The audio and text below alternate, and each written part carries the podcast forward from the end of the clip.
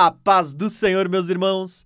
Meu nome é Thiago Tis, do canal Graça e Conhecimento, e como você já sabe, essa é a nossa série O Tabernáculo de Moisés. E se você está chegando de cara nesse vídeo, nessa parte do estudo sobre o Tabernáculo de Moisés, uh, nessa série O Tabernáculo de Moisés, que você vai encontrar O, um, uma playlist, né? O, o link na descrição desse vídeo, por onde começar esse estudo, você vai ver que nós estamos mostrando como o tabernáculo que Deus deu a Moisés no Monte Sinai era um modelo, né? Daquilo que ele havia visto no céu, modelo do tabernáculo celeste. É, era sombra, era figuras que apontava para uma realidade muito maior. Então, quando nós olhamos para o tabernáculo de Moisés, nós vamos encontrar ali uh, realidades que estão apontando, em primeiro lugar, para a obra da criação de Deus. E a gente já vem falando muito sobre isso nos vídeos que antecederam o estudo de hoje. Além de falar da criação do primeiro, segundo, terceiro céu, também vai falar Do, de Jesus Cristo, porque na verdade tudo que está acontecendo no tabernáculo, todas as peças, todos os utensílios, uh, os tecidos, os metais, os sacrifícios, os rituais, a roupa dos sacerdotes, o, o ministério, as festas, tudo aponta para Cristo e a obra da redenção, o plano da salvação. Além de falar da criação, além de falar de Cristo, o tabernáculo também aponta para o homem, visto que nós somos o templo do Espírito Santo. E também é uma chave para desbloquear o livro do Apocalipse. Essa foi talvez a maior motivação que me levou a gravar essa série de estudo para vocês. Por quê? Porque eu entendo que para você entender o livro do Apocalipse e desbloquear as revelações desse livro uh, profético para o tempo do fim, você precisa ter em mente o ministério das festas e o ministério do, do tabernáculo e o que estava acontecendo no dia da expiação aqui no tabernáculo. Quando você entende as figuras do tabernáculo, o, a simbologia, o que eles representam, vai ficar muito mais claro quando você lê o livro do Apocalipse e você se depara com, os, com números iguais, quando você se depara com expressões iguais, com uh, situações e até mesmo com utensílios iguais. Aqui você vai ver altar de sacrifício, no Apocalipse também tem altar de sacrifício. Aqui você vai ver o, os casti, o castiçal, né? Sete castiçais, sete lâmpadas. No Apocalipse também tem sete castiçais, tem uh, as sete lâmpadas que são os sete Espíritos de Deus. Aqui você vai ter o altar de incenso, lá você também vai ter incensário. Aqui você vai ter a Arca da Aliança, lá você também vai ter a, a Arca da Aliança. Aqui você tem um sumo sacerdote oferecendo sacrifícios diante de Deus e fazendo sete aspersões. Lá também você vai ter uh, um sumo sacerdote ministrando diante de Deus e você vai ver ele dando as sete taças da ira de Deus, derramando, né, as sete aspersões sobre a terra. Então, Uh, eu entendo que para você desbloquear o livro do Apocalipse, você precisa compreender o ministério do tabernáculo. E é isso que nós estamos fazendo no decorrer desse estudo, aonde a gente aproveita para conhecer como o tabernáculo, essa figura tão preciosa, essa sombra, ela está apontando para realidades tremendas, ligadas à criação, ao homem, a Cristo e ao Apocalipse, tá bom? Então, espero que você goste do estudo de hoje. Então, para dar início ao nosso estudo, eu quero convidar vocês para me acompanhar na tela do meu computador. Quando a gente olha para o tabernáculo, e você precisa lembrar, você já deve saber, se você acompanha essa série, que existia um, uma cerca, né? Uh, é, esse tabernáculo era todo cercado e isso tudo fazia parte do tabernáculo. Nós tínhamos uma única entrada no tabernáculo, que era aqui pelo lado leste, o lado oriental. O tabernáculo todo ele era cercado, como você vê nessa imagem, né? Conforme a gente já viu. Então, você tinha que entrar para chegar até a Arca da Aliança, que era o local que era chamado de Trono de Deus. E para chegar ali, não eram todos que chegavam, era só o sumo sacerdote, e ainda não era sempre, era uma vez por ano. Porém, nós vamos ver no ministério da Nova Aliança que Cristo, por meio do seu corpo, ele abriu um novo e vivo caminho onde todos nós temos esse acesso à presença de Deus. Porém, o caminho é o mesmo. Você não consegue entrar direto na arca. Você precisa começar pelo caminho, aonde você passa pelo altar de sacrifício, que a gente já falou no, nos vídeos anteriores, que aponta para a cruz de Cristo. Precisava passar pela bacia de água, que era feita com os espelhos das mulheres, né? Essa bacia com águas vivas, que também está apontando para Cristo, como a gente já viu no vídeo anterior. Aí você vê nesse, nesse caminho para adentrar até o santo, e, e aqui tem uns salmos que me vem à cabeça, Salmos setenta e sete, que diz que o caminho do Senhor é o caminho para o, o, o santuário, né? O, o, o caminho... Uh, algumas bíblias vão traduzir como caminho para a santidade, né? O caminho da santidade. Uh, mas algumas bíblias vão traduzir que o caminho do Senhor é o caminho do santuário, né? Então, é, o caminho do Senhor é como se fosse esse caminho aqui para se achegar a Deus, até o, o, o santo dos santos, até a Arca da Aliança, até o trono de Deus. Por isso que Jesus, ele declara, né? Eu sou o caminho, a verdade e a vida, e ninguém vai até o Pai, ninguém vai até a arca se não passar por ele, se não andar por esse caminho que é Jesus, né? Por isso que o caminho do Senhor é o santuário, é o tabernáculo, é esse local. Então, você entrava por esse caminho, passava pelo sacrifício, que é o primeiro local, né? Nós primeiro precisamos passar pela cruz, depois temos que nos purificar continuamente para depois oficiar e, e chegar a esse local que era chamado de o local, né, o lugar santo, né? Então, você chegava a esse local chamado de lugar santo, que era dentro da tenda do encontro. E olha só que nome mais lindo! Tenda do encontro, né? Era chamada também de a tenda da congregação, fazia parte do tabernáculo, mas o nome que mais, sabe, me, me traz revelações ao coração, é a tenda do encontro. Por quê? Porque esse local era onde o povo se achegava mais perto da presença de Deus, onde o povo oferecia os sacrifícios contínuos, manhãs e tardes, e onde o povo tinha comunhão diante da presença de Deus. E quando eu digo povo aqui, eu não me refiro a todos, mas aos sacerdotes que oficiavam diante de Deus, aqueles Uh, que eram da tribo de Levi e que haviam sido levantados por Deus para estar diante da presença de Deus. Então, nós vamos começar aqui agora a falar sobre a Mesa dos Pães da Presença. Então, quando a gente fala da Mesa dos Pães da Presença, eu quero ler alguns textos, porque hoje a gente vai explorar bastante esse assunto, olhando tanto para o tabernáculo, como para Cristo, para o homem, para a criação e para o livro do Apocalipse. Então, nós vamos começar com uma revelação e a gente vai começar a crescer até o final, onde a gente vai ver muitas, muitas coisas interessantes ligadas a essa mesa do pão da presença, tá? E tudo é importante, irmãos. Então, assim, ó... Uh... eu vou tentar deixar um índice, você pode ler o índice. Se você não conseguir ver o vídeo todo de uma vez, você pode vir e assistir ele capítulo a capítulo, mas eu vou dizer para vocês, tudo o que está aqui nesse vídeo é importante e são novidades, eu vou dizer assim, são acréscimos que eu ainda não trouxe nos vídeos anteriores, tá? Então eu vou tentar não repetir as coisas que a gente já falou. Eu quero trazer coisas novas no vídeo de hoje.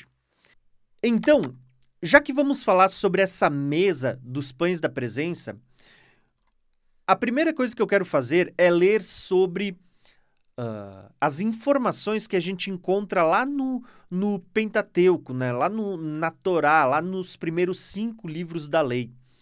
Uh, embora a gente tenha ali alguns textos, né? Eu vou ler eh, Êxodo trinta e sete, mas você vai encontrar isso em, em Êxodo trinta e cinco, uh, em Levíticos, em Deuteronômios, você vai encontrar outras passagens também falando sobre a mesa. Mas eu selecionei apenas uma delas para a gente não ler todos os textos, tá? Então, vamos começar lendo... Só para vocês entenderem, vou trazer uma informação para vocês e depois a gente vai começar lendo o texto, tá? Quando você olha para a tenda do encontro, basicamente a tenda do encontro ela era cercada por um véu de linho fino e branco, né? Uh, do lado norte, uh, quando você olha para a tenda, esse lado de cá, que era a parte da frente, a parte da entrada, ficava para o leste, para o oriente. A parte de trás, onde tinha a arca, ficava para o ocidente. E essa parte que você está vendo aqui, onde estava a mesa dos pães da presença, ela ficava do lado norte. O mesmo lado que era feito o sacrifício do cordeiro, que os cordeiros eram sacrificados, eram imolados, do lado norte. Eu só trouxe essa informação, na verdade, para enriquecer um pouquinho mais o... o conteúdo, né, para agregar um pouquinho mais de valor ao estudo de vocês. Porém, agora eu quero ler alguns textos para a gente começar a ter uma base sobre a qual a gente vai começar a crescer na revelação no estudo de hoje. Então, quando a gente lê em Êxodo trinta e sete, como eu disse, esse não é o único texto, a gente tem outros textos que também estão falando sobre a mesa dos pães da presença, mesa dos pães da proposição, mas eu escolhi esse em particular para a gente ler.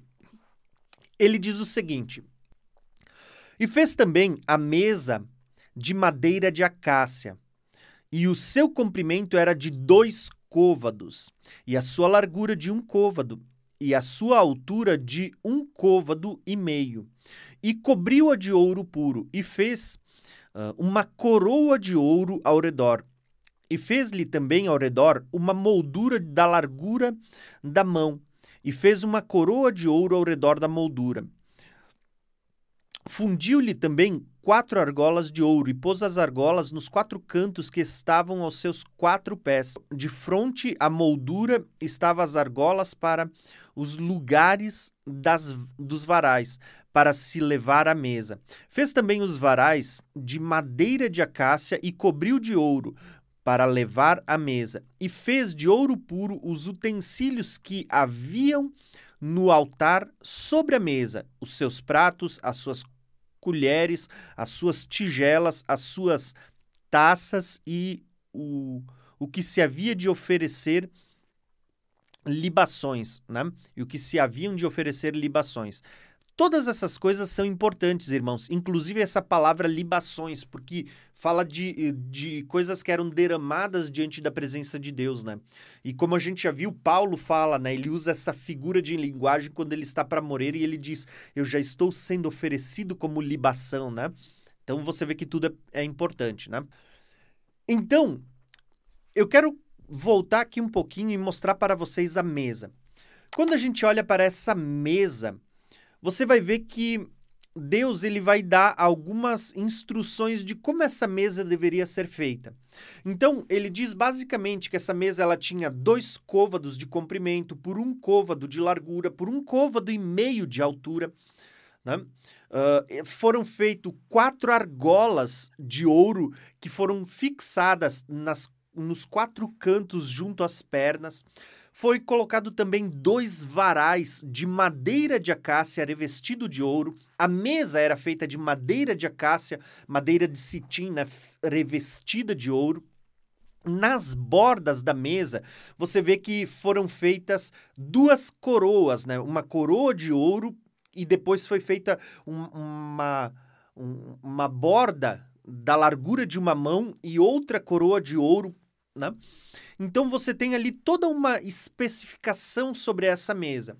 Eu até peguei a versão que fala em côvados, porque quando você pega as versões mais atuais, que vão usar a medida já para os nossos dias, medidas romanas, né? Por exemplo, usando metros, ou centímetros, a gente às vezes perde muita revelação, porque quando você usa a, a, um, os números na linguagem bíblica, que são côvados, você tem muitos números aqui que estão associados ao livro do Apocalipse, né? Então, eu sempre prefiro as versões que usam as medidas que uh, são originais da linguagem bíblica, na né? linguagem que a Bíblia foi escrita, tá? Porém, algumas vezes eu uso outras uh, com uma versão mais atual só para a gente poder entender um pouquinho melhor. Mas volto a dizer, quando a gente fala de estudo bíblico, a linguagem original sempre é melhor para a gente desbloquear o entendimento e as revelações que o Senhor deixou por, para nós, tá bom? Então, basicamente você tem ali uma descrição de como era essa mesa, tá? Essa mesa. E eu poderia chamar essa mesa de a mesa uh, do encontro, a mesa da presença. E vocês vão ver isso porque é, é isso que acontecia ao redor dessa mesa. Era uma mesa de encontro, né? Uh, que estava diante da presença de Deus. Então, eu, eu diria que aqui nós temos uma mensagem sobre a mesa, uma mensagem sobre o partir do pão, uma mensagem importantíssima que a gente vai ver no estudo de hoje. Porém, eu quero ler mais um texto que vai agregar mais algumas informações sobre, é, sobre o que está escrito aqui. Então, só para você gravar as primeiras informações, essa mesa também era feita de acácia, que fala de humanidade, mas aí você vê o revestimento de ouro, fala de algo divino. E você tem aqui várias informações importantes. Por exemplo, uh, você vê que o sacerdote deveria deixar pães ali durante sete dias, durante seis dias, e no sétimo dia ele iria comer. Então eu anotei aqui alguns números, como por exemplo, sete dias. O número sete ele é importante. Uh, ele está muito conectado ao, a, a, aos sete dias da criação, aos sete milênios, e, e você vai entender, grava esses números, porque quando a gente chegar no final do estudo, lá no Apocalipse, né, no vídeo de hoje, quando a gente chegar no último tópico, que é o Apocalipse, você vai lembrar do quê? Do milênio. Então, olha como tem muitas coisas importantes. Falei isso só para você lembrar lá no final, tá? Então, sete dias, no sétimo dia era o dia que se comia o pão, né? Os sacerdotes se reuniam para comer. Tinha ali doze pães que eles eram para representar as doze tribos de Israel. Então, é, é muito importante porque a gente vê que uh, a, ali falava na velha aliança do Israel terreno, né, o povo da primeira aliança, mas você vai ver que Cristo vem e Cristo vai agora uh, selar uma nova aliança aonde está uh, sendo colocado diante da presença de Deus, não mais o Israel da carne, um Israel terreno, mas um Israel espiritual, que é composto tanto de judeus como de gentios, né? Então, e você vê que ali tinha duas filas, né? Uh, duas filas ou duas colunas de pães. A gente já vai falar mais sobre uh, essas duas interpretações. Mas o que interessa é que era dividido em du duas uh, partes de seis pães. Seis, número de homem. Sempre vai apontar para homem, número seis, né? Uh, o sexto dia em que o homem foi criado. Uh, o livro do Apocalipse vai falar do seiscentos e sessenta e seis, né? É o número seis. Número seis, seis sempre fala de homem. Não estou dizendo que a mesa dos pães está associada à marca da besta, não é isso, né?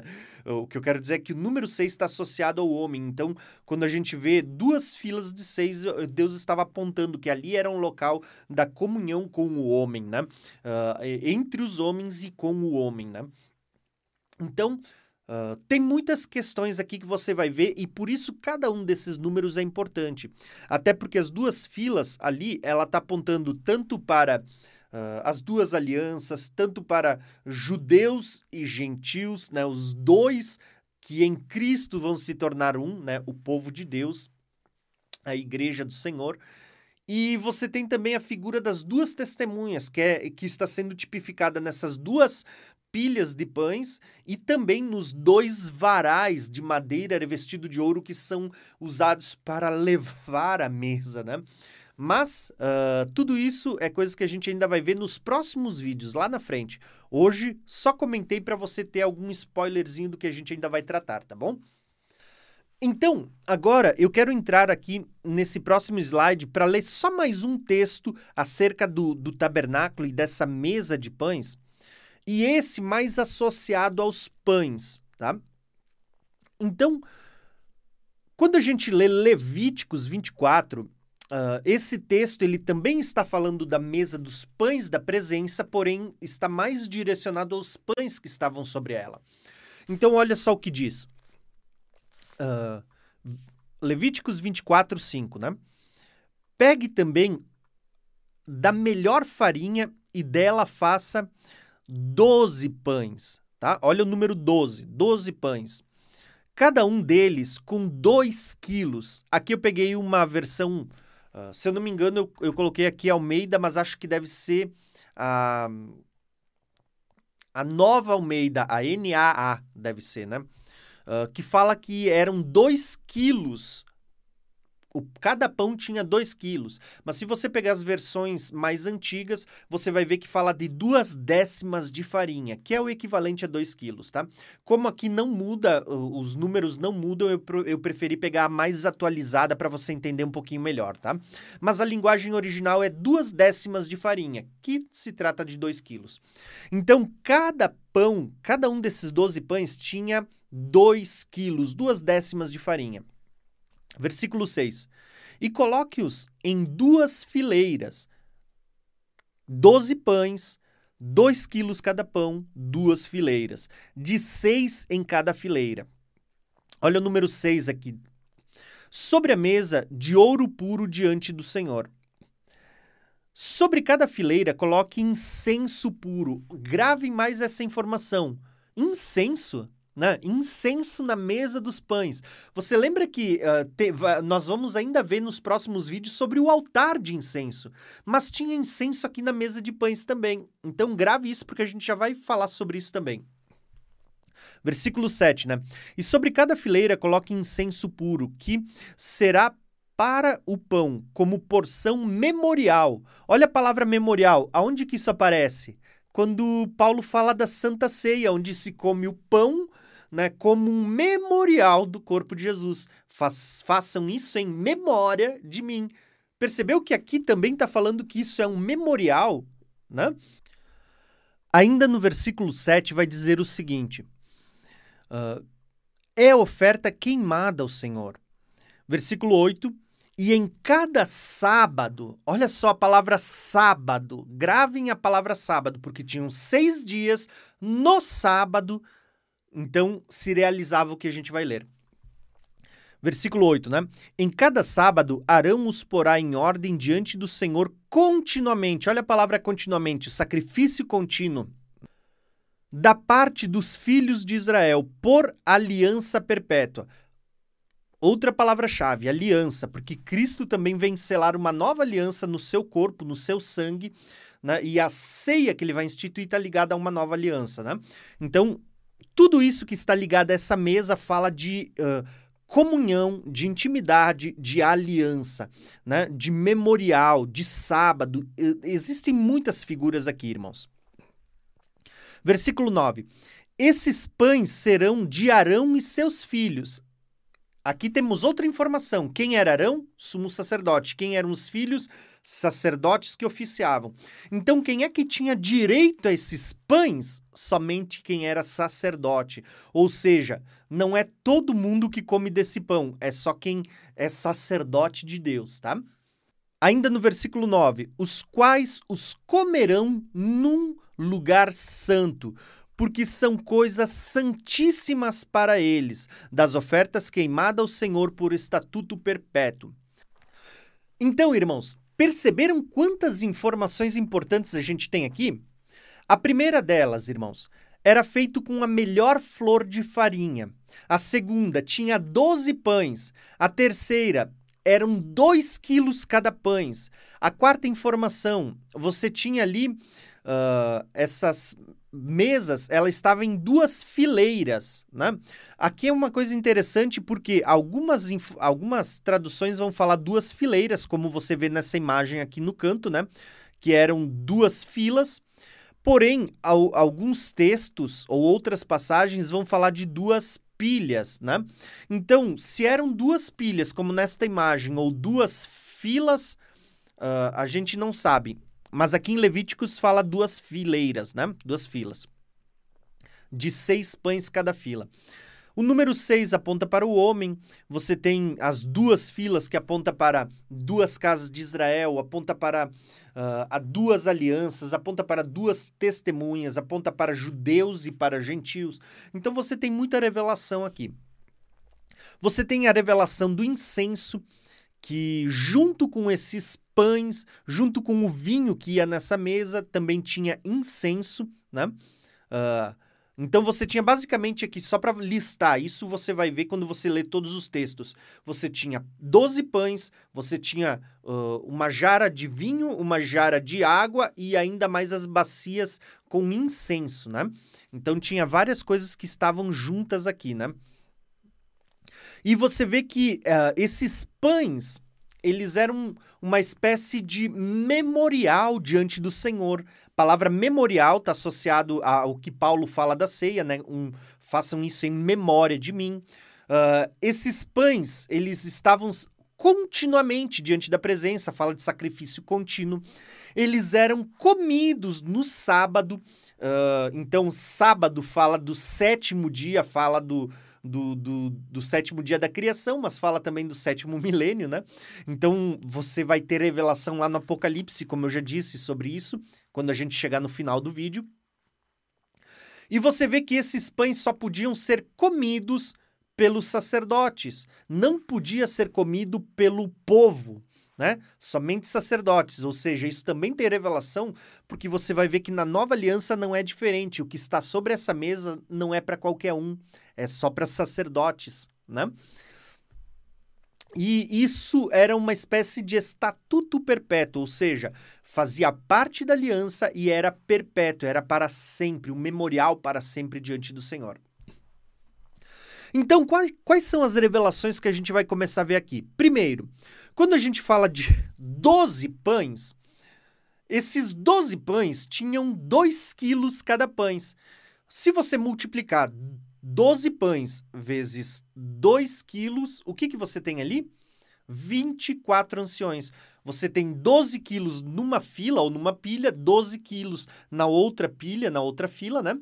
Então, é como se você tivesse doze, doze. Uh, ou doze pães vezes dois quilos, do, duas décimas de farinha, você tem vinte e quatro quilos, vinte e quatro décimas de farinhas, né? Para que, que isso está apontando? Lá para o Apocalipse, vinte e quatro anciões. Olha que interessante, irmãos. Quando a gente olha para Cristo, Cristo é a semente de trigo que, tendo caído no chão, ele morre e ele dá muitos frutos. Quem que são os frutos? O corpo de Cristo, somos nós. Cristo morreu e ele frutificou. A igreja é o fruto da morte de Jesus. Com, com a igreja são feitos esses pães sem fermento que é apresentado diante do Senhor continuamente, né? Uh, então você vê que é como se esses doze pães, que pesavam dois quilos cada pães, ou seja, esses vinte e quatro quilos de pães, eles estivessem apontando para os vinte e quatro anciões, que esse número vinte e quatro aponta tanto para a velha aliança, né, os doze patriarcas, como para a nova aliança, os doze apóstolos, ou o fruto que está tipificado na velha aliança dos doze patriarcas e dos doze apóstolos na nova. Então, você tem ali várias figuras, né? Mas eu não vou me deter muito, eu quero só lançar algumas delas porque a gente tem várias no estudo de hoje. Outra questão que você tem aqui são essas duas fileiras, né? Duas fileiras, assim como os dois varais de madeira revestido de ouro, aponta sempre para duas testemunhas, aponta para as duas casas de Israel, aponta para judeus e gentios que juntos formam a igreja, o povo de Deus. Você tem também ali a figura do pão com incenso. Mais adiante eu vou falar do pão com vinho, né? Mas aqui você tem a figura do pão com incenso nesse texto. Porque aqui no versículo sete você vê que é dito, ó, sobre cada fileira coloque incenso puro que será para o pão. Incenso com pão. Irmãos, na Bíblia, vocês, nós já vamos ler alguns textos que mostram que o pão aponta para a palavra de Deus. E o incenso, como a gente vai ver nos próximos vídeos, aponta para a oração, né? Uh, Davi declara no Salmo, suba minha oração como incenso diante do Senhor. Então, incenso aponta para a oração. Se pão aponta para a palavra, incenso para a oração, você percebeu que nessa mesa da presença, essa mesa do encontro, uh, ela está falando de duas coisas que deveriam andar sempre junto, palavra e oração, né? É como se falasse assim, ó, que a comunhão que Deus deseja ter conosco, ela precisa ser algo que deve, deve ser acompanhada por palavra, pão e oração, né? Incenso. É, é interessante, né? Mas eu só quero que você vá gravando essas informações para a gente discutir elas um pouquinho mais ali na frente, tá bom? Então, você com, começa a perceber que tem várias informações.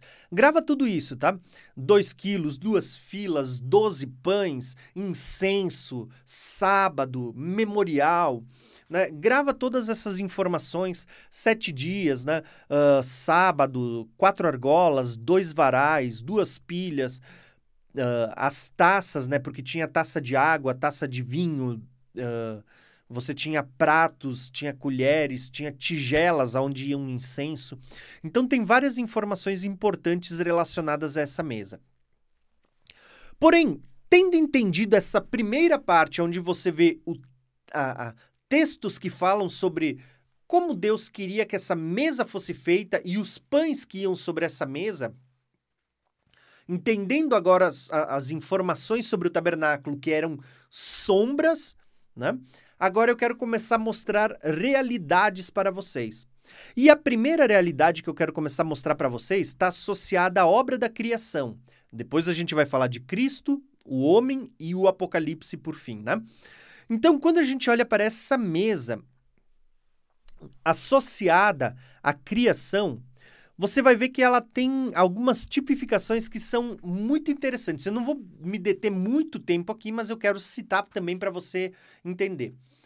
Quando a gente falou no estudo anterior, lá atrás, quando a gente falou sobre o tabernáculo celestial e, o, e a criação, né? E, ou o tabernáculo de Moisés e o tabernáculo celestial e a criação, a gente falou que, assim como o tabernáculo estava dividido em três partes, o átrio exterior, a parte visível, o lugar santo e o santíssimo, Uh, você vê que Paulo também vai falar sobre alguém que vai até o terceiro céu. Ele fala sobre primeiro, segundo e terceiro céu.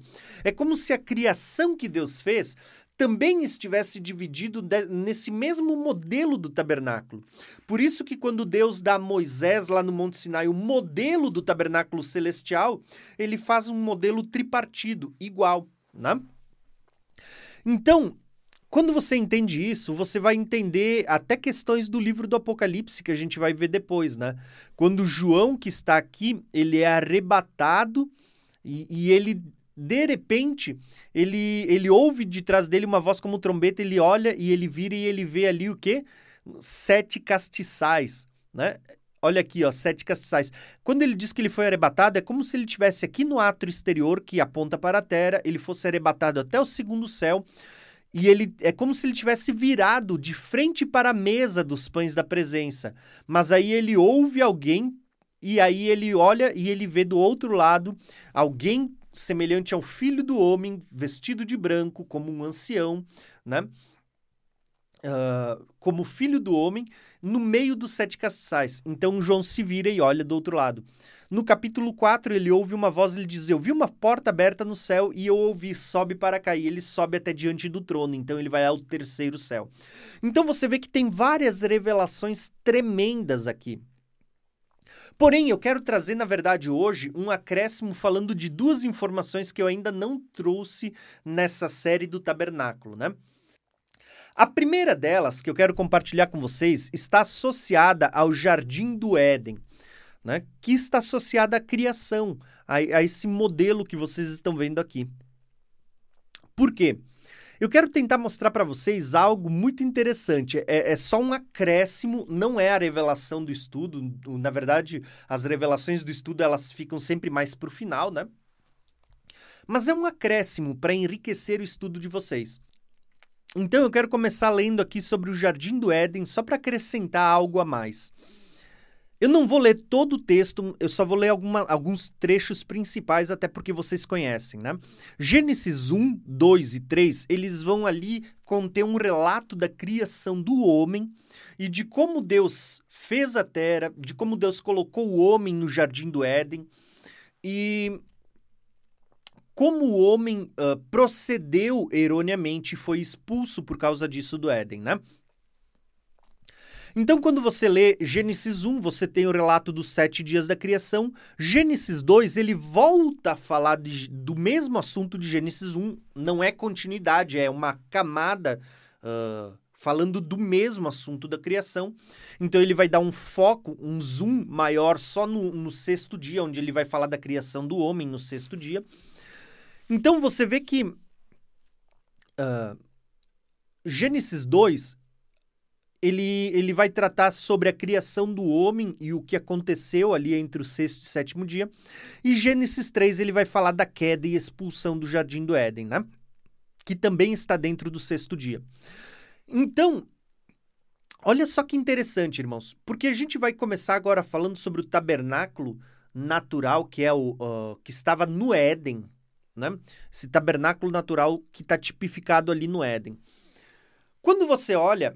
Nós temos como se fosse três divisões também ali no tabernáculo. O local onde Deus habita, o, o Éden aonde... Uh, o Éden que eu digo é o, o, o jardim onde Adão e Eva estavam antes da queda e a terra para onde eles são expulsos após a queda, né? Após a desobediência. Então, olha só que interessante.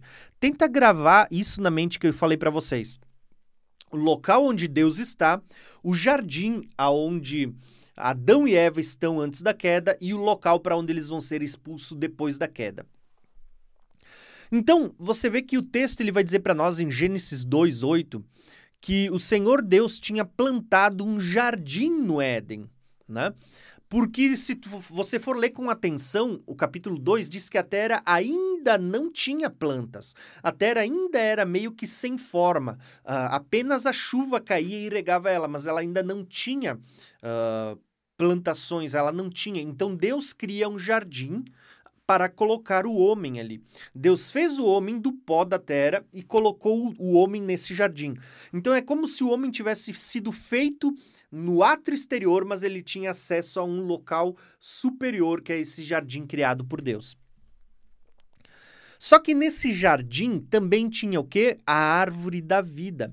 E olha só que legal, porque quando você olha para essa imagem, é como se o homem tivesse sido feito do pó da terra, mas ele tivesse acesso aqui a um, um local que ele não é somente físico, né? Uh, aonde você tem aqui uma simbologia de uma árvore, né? Porque se você lembrar, o, a, o candelabro ele é o formato de uma árvore. Ele, é como se ele tivesse raízes embaixo e tivesse as, os galhos em cima, né? Então, aqui você tem um, um formato da terra que ainda não tinha forma, mas Deus faz um jardim. E você vê que Deus, que estava acima, descia na viração da tarde para visitar Adão e Eva, né?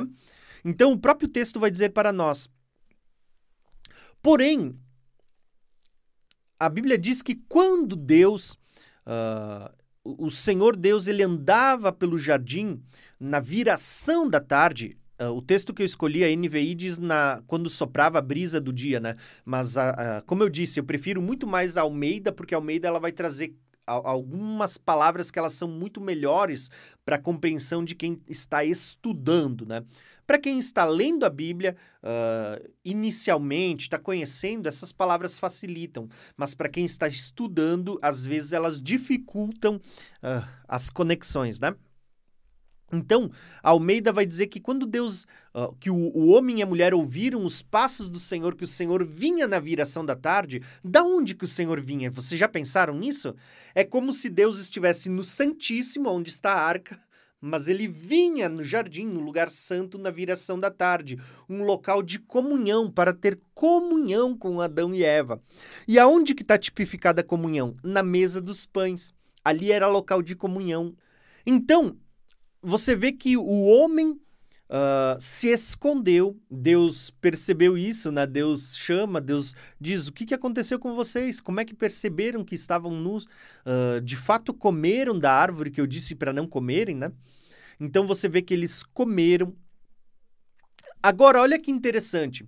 Quando você vai para Gênesis três, você vai ver que Deus, ele, ele está ali no seu conselho celestial, né? Eu, eu vejo ali uma figura uh, da divindade, onde você vê o pai e o filho conversando, né? Você vê o, o conselho trino ali, onde eles dizem, né? Uh, Então disse o Senhor Deus, eis que o homem é como um de nós. Olha no plural, como nós. Ele não está falando com anjos ali, né? Uh, ali é um conselho divino. Uh, sabendo do bem e do mal. Ora, para que ele não estenda a sua mão e tome da árvore da vida e coma e, e, e viva eternamente. Então, ele está dizendo, vamos mandar ele embora do jardim para que ele não coma da árvore da vida e tenha vida eterna, né? Então, veja que uh, quando a gente fala do, do, da árvore da vida, ela está muito associada ao lugar santo e ao lugar santíssimo, né? Não ao átrio exterior. Então, é como se uh, Deus estivesse aqui no santíssimo, ele descesse toda a viração da tarde para conversar com Adão e Eva, para ter comunhão, para uh, local de mesa, né? Local de comunhão, de intimidade, mas... Uh, agora, Adão e Eva vão ser expulsos do lugar santo para, um, para o átrio exterior por causa do pecado, para que eles não comam da árvore da vida e tenham a vida eterna uh, e, e, e estejam eternamente debaixo da condenação, né? Uh, às vezes as pessoas acham que Deus foi mal, mas não, Deus foi misericordioso, porque se o homem uh, uh, uh, recebesse a vida eterna debaixo da condição de pecadores, eles estariam condenados eternamente à morte. Mas Deus deu ali o, o princípio da salvação, um, uma forma de o homem encontrar a vida eterna em Cristo, tendo o seu pecado expiado, né? Mas então, olha só que interessante. E a Bíblia diz que Deus lançou eles fora do jardim. Aonde que era o jardim? Você já se perguntou? É como se o jardim fosse um meio termo entre o local que Deus habita e o local para onde eles vão ser mandados depois, né? Então, ele diz assim, Deus pôs querubins ao oriente do jardim do Éden. Olha só, uh, a Bíblia fala de querubins, né, no plural. Algumas pessoas traduzem ou deduzem por dois querubins, né? Uh, até porque na Arca da Aliança tem dois querubins, no véu de separação para se chegar no trono tem dois querubins. Mas nas traduções que eu procurei não fala de dois querubins, diz que colocou querubins, né? A gente às vezes é induzido a pensar em dois, porque a gente vê imagens onde tem dois, né? Mas a Bíblia diz que Deus botou querubins. E quando você olha para o átrio exterior, uh, para o lugar santo aqui dentro, você vê que todo lugar santo ele era cheio de querubins, né? Até quando a gente esteve ali em Timna Park, na réplica do tabernáculo, você vê que as paredes eram de ouro, mas o teto era cheio de querubins, né? Querubins no plural, não fala só de dois, né? Então, vamos voltar para o texto. Então, você percebe que é como se uh, o Éden era como se uh, o... Deus fez o homem do pó da terra, mas deu para ele um acesso a um jardim, que era um local santo, um local onde tinha comunhão, onde tinha oração, né? Conversa com Deus. E Deus descia do seu, do seu lugar santíssimo até Adão e Eva para ter comunhão na viração da tarde. Mas Adão e Eva, por terem desobedecido a Deus, eles foram expulsos do Éden e foram lançados na terra, né? Uh, então, assim, ó, não estou dizendo que o Éden era no jardim, era, era no segundo céu, não. Né? Uh, existe essa interpretação, existe alguns que interpretam dessa forma, mas não, pode ser que o Éden fosse, uh, seja literalmente aqui na, no, na terra, no átrio exterior, né? Uh, pode ser, né? Então eu não estou dizendo que o Éden era no terceiro, no, no segundo céu, não. Pelo contrário, eu só estou mostrando que existe uma divisão entre o local onde Deus estava, o, o paraíso aonde Adão tinha acesso antes da queda e o local para onde ele foi expulso depois. Então, o que eu quero comparar para vocês, embora eu estou usando esse modelo do, do primeiro, segundo e terceiro céu, é que pode ser que o Éden fosse um acesso a esse lugar santo, como também pode ser que o Éden fosse aqui na Terra e o que Deus estivesse querendo mostrar é que existia três lugares. O local onde Deus habita e descia para ter encontro com, com Adão no para, nesse jardim, e o local do jardim onde Adão foi expulso para fora, que aponta para o ato exterior, que pode ser aqui na Terra, tá? Então, uh, por quê? É, é, bom, é interessante a gente pensar nisso, porque a gente ainda precisa lembrar que Satanás foi expulso desse lugar. Então, é como se o, o Éden fosse uma representação. Não quer dizer necessariamente que ele, ele era o segundo céu, mas é como se o Éden fosse um pedacinho do segundo céu aqui na Terra. Você está entendendo? Tá? Porque a gente precisa lembrar que Satanás foi expulso daqui, né? Satanás foi lançado uh, sobre a Terra, ele foi lançado. E quando ele é expulso, ele não tinha o acesso aqui, né? a, a esse céu.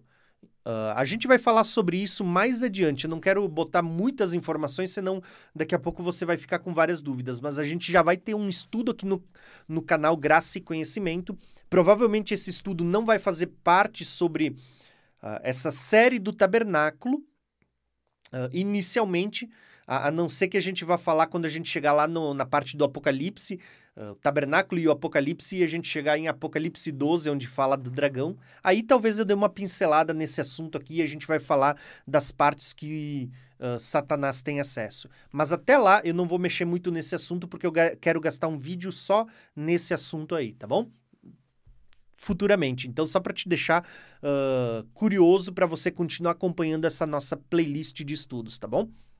Então, o que eu quis mostrar para vocês é que logo no Jardim do Éden você já tinha uma representação do tabernáculo, essas três divisões, tá bom? Era só isso que eu queria mostrar. O local onde Deus habitava e Deus descia para ter encontro com Adão e Eva, que era uma espécie de um paraíso. Não estou dizendo que era o segundo céu, pode ser que ele fosse uma, uma representação desse segundo céu aqui na Terra, né? um, um, um pedacinho do céu, vamos dizer assim, um local que Deus criou antes da queda, e que agora o homem não tem mais espaço quando ele, ele, ele peca, ele desobedece, ele é expulso, então ele fica agora só com acesso ao átrio exterior, local de morte, de sacrifício, local de derramamento de sangue, né? Aí você vai começar a ver as primeiras mortes, onde você vê uh, Caim derramando o sangue de Abel. Você vai ver os primeiros sacrifícios e você vai ver as primeiras mortes, né? Então, é, é bastante coisa. Mas você vai ver que esse tabernáculo, ele estava tipificado não só no Jardim do Éden, ele também estava tipificado lá no Monte Sinai. Antes mesmo de Deus dar o modelo para Moisés no, no Monte Sinai, o próprio Monte Sinai já era um modelo. Tá? Eu, alguns dias atrás, há um, um mês e meio atrás, eu tive a oportunidade de uh, viajar, né? Passar pelo Sinai e por Israel. Israel, a gente viu a réplica do tabernáculo em Timina Park, mas no Sinai, a gente subiu o Sinai. E o Sinai ali é, é um modelo do tabernáculo. A subida ao Monte Sinai é uma, um modelo tripartido do tabernáculo também. Eu vou até ler esse texto para vocês, só para você entender melhor. Quando você lê Êxodo vinte e quatro, aonde Moisés está subindo o Monte Sinai, você vê que Deus, Moisés subiu ao monte, Deus faz a proposta de uma aliança, Moisés desce o monte, propõe ao povo, o povo aceita. Então, o texto vai dizer assim, ó, lá a partir do, do versículo três, né? Que Moisés se dirigiu ao povo que estava ao pé do Monte Sinai. Então, você tem o povo aqui no pé do Monte Sinai. Você tem o meio, onde você já vai ver que algumas pessoas subiram, setenta uh, líderes, setenta anciões subiram com Moisés até o meio, mas só Moisés subiu em cima. Percebeu? Três partes. Olha só o que o texto diz. Quando você olha o versículo três, diz assim, ó, quando Moisés se dirigiu ao povo, ele transmitiu todas as palavras e as ordenanças do Senhor. Eles responderam em uníssono, né? Faremos tudo o que o Senhor ordenou. Moisés então escreveu tudo o que o Senhor dissera, e na manhã seguinte Moisés levantou e construiu um altar ao pé do monte. Olha só, aonde é que estava o altar? Aqui no átrio exterior, né? Onde é que estava o altar, irmãos? Aqui no átrio exterior. Então quer dizer que se Moisés construiu um altar ao pé do monte, onde ele vai fazer um sacrifício, onde todo o povo está reunido, onde ele vai pegar o sangue, vai metade ele lança sobre as palavras da lei, uh, a, a outra metade ele lança sobre o povo, o altar de sacrifício está apontando para o átrio exterior. Então é como se o pé do monte fosse o átrio exterior, né? Então, vamos continuar lendo para você uh, entender melhor. Ó. Então, uh, Moisés construiu um altar ao pé do monte e ergueu doze colunas de pedra, representando as doze tribos de Israel. Em seguida, enviou os jovens israelitas que ofereceram holocaustos. Olha o altar de sacrifício aqui, ó, holocaustos. Né? De novilho com sacrifícios de comunhão ao Senhor. Moisés colocou metade do sangue na tigela e a outra metade derramou sobre o altar. E em seguida, leu o livro da aliança para o povo, e eles disseram, faremos uh, fielmente tudo o que o Senhor ordenou. Depois Moisés aspergiu o sangue sobre o povo, dizendo, este é o sangue da aliança. Lembra que Jesus vai usar as mesmas palavras Paulo vai usar para falar da Santa Ceia, que a gente vai ler daqui a pouco? Ele vai dizer, este é o sangue da nova aliança, né? As mesmas palavras que Moisés usou aqui no Sinai. Este é o sangue da aliança. Fala do altar de sacrifício e fala do átrio exterior. Agora, presta atenção agora na subida do Monte Sinai, porque o povo só podia ficar aqui no pé do monte. O povo não podia subir, senão eles morreriam, né? Assim como o, o, povo não, o povo só podia vir até o altar de sacrifício na tenda do encontro. Eles não podiam entrar dentro da tenda, porque senão eles seriam mortos. Só os sacerdotes, né? Só da tribo de Levi podia entrar dentro do, da tenda do encontro para oficiar. Então, olha só. A Bíblia diz assim, ó, que tendo Moisés terminado de oferecer os sacrifícios, olha só o que o texto vai dizer. Moisés, Arão, Nadabe e Abiú, quatro... Né? Olha aqui, ó, quatro, Moisés, Arão, Nadabe e Abiú, os quatro, uh, e setenta autoridades de Israel subiram. setenta autoridades, aqui está falando de setenta anciões, setenta líderes, né? Uh, e olha só o que o texto diz no versículo dez, e eles viram a Deus de Israel, Uh, sob cujos pés havia algo semelhante a uma pavi- um pavimento de safira. Lembra que lá no Apocalipse você vai ver uh, como um mar de vidro embaixo do trono de Deus? É mais ou menos isso que você está vendo. É como se eles, esti- eles... O povo estava no pé do Monte Sinai, que significa, uh, representa o átrio exterior, onde tinha sacrifício. Moisés e os setenta sobem até o meio do monte, onde eles olham e eles veem a glória de Deus. E olha só o que vai dizer ali, ó. Sobre cujos pés havia algo semelhante a um pavimento de safira, como o céu em seu esplendor, né? Agora, olha o versículo onze. Deus, porém, não estendeu a mão para punir esses líderes do povo de Israel. Por quê? Porque Deus tinha dito que quem subisse o monte seria morto. Mas o próprio Deus disse, olha, Moisés, sobe você e sobe os outros setenta até a metade também. Né? E por isso Deus diz, ele não estendeu a mão. Por quê? Porque ele tinha dito que se alguém subisse, seria morto. Mas ele diz, os setenta pode subir. Né? Então, o versículo onze vai dizer, Deus, porém, não estendeu a mão para punir esses líderes do povo de Israel. Eles viram a Deus e depois comeram e beberam. Irmãos, na primeira parte teve um altar e teve sacrifícios, holocausto, derramamento de sangue. Na segunda parte, na metade do monte, eles viram a presença de Deus e eles comeram e beberam. O que é comer e beber aqui? Aonde que isso acontecia? Olha para o tabernáculo aqui, irmãos. Então você vê que estava tudo tipificado aqui. O povo somente no ato exterior, só no pé do monte. Uh, Moisés, Arão, Nadabe, Abiú e os setenta, até a metade do monte, onde eles já contemplam a glória de Deus, como se Deus estivesse caminhando sobre um, um pavimento de safira, né? E eles ali se reúnem para comer e beber. Olha aqui, ó, o que acontecia com o sacerdote no sábado, onde os sacerdotes se reuniam na mesa para comer e beber. E olha só o detalhe, enquanto os anciões eles estavam? setenta, né? Será que é por um acaso que você vê Jesus tendo lá setenta discípulos, Daniel profetizando sobre as setenta semanas de Daniel? Você vê Jesus falando que a gente deve perdoar uh, não só sete vezes, mas setenta vezes sete. Esse número setenta se repetindo diversas vezes nas Escrituras, né? Então, quando a gente uh, continua lendo, agora você vai ver. Então, nessa primeira parte, o povo uh, estava acampado no pé do monte, houve um, um altar de sacrifício, houve holocaustos, houve derramamento de sangue, selamento da aliança. Agora, Moisés, Arão, Nadabe e Abiú e setenta sobem até a metade do monte, eles contemplam a glória de Deus, eles ali comem e bebem, que aponta para o lugar santo. Mas veja que a Bíblia vai dizer que só Moisés, uh, Deus diz, só você, Moisés, suba a mim no monte.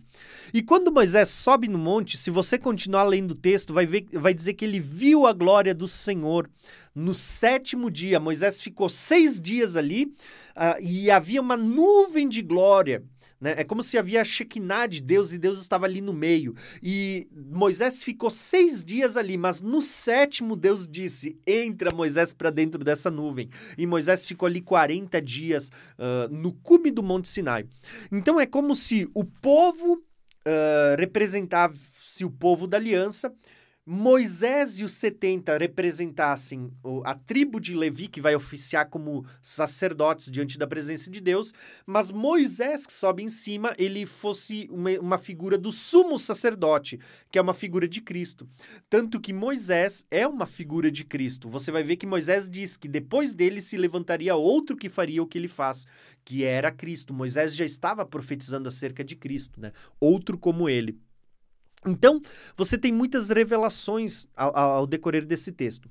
Mas o que eu, só, o que eu queria mostrar para vocês é justamente isso. Até lá no Sinai, eu gravei um vídeo, se der eu vou deixar o link aqui ou na descrição embaixo, onde puder, eu vou deixar um link para você ver um vídeo onde eu gravei lá no Sinai. Ainda era noite, era escuro, né, quando a gente subiu o Sinai, mas eu quis gravar ele de, de madrugada ali, de noite ainda, uh, para poder falar um pouquinho sobre isso. Então, eu vou tentar deixar aí para vocês também, tá? Então, você vê que quando a gente olha para a criação, você vê que aponta... A criação vai ter uma, uma espécie do modelo do tabernáculo, primeiro, segundo, terceiro céu.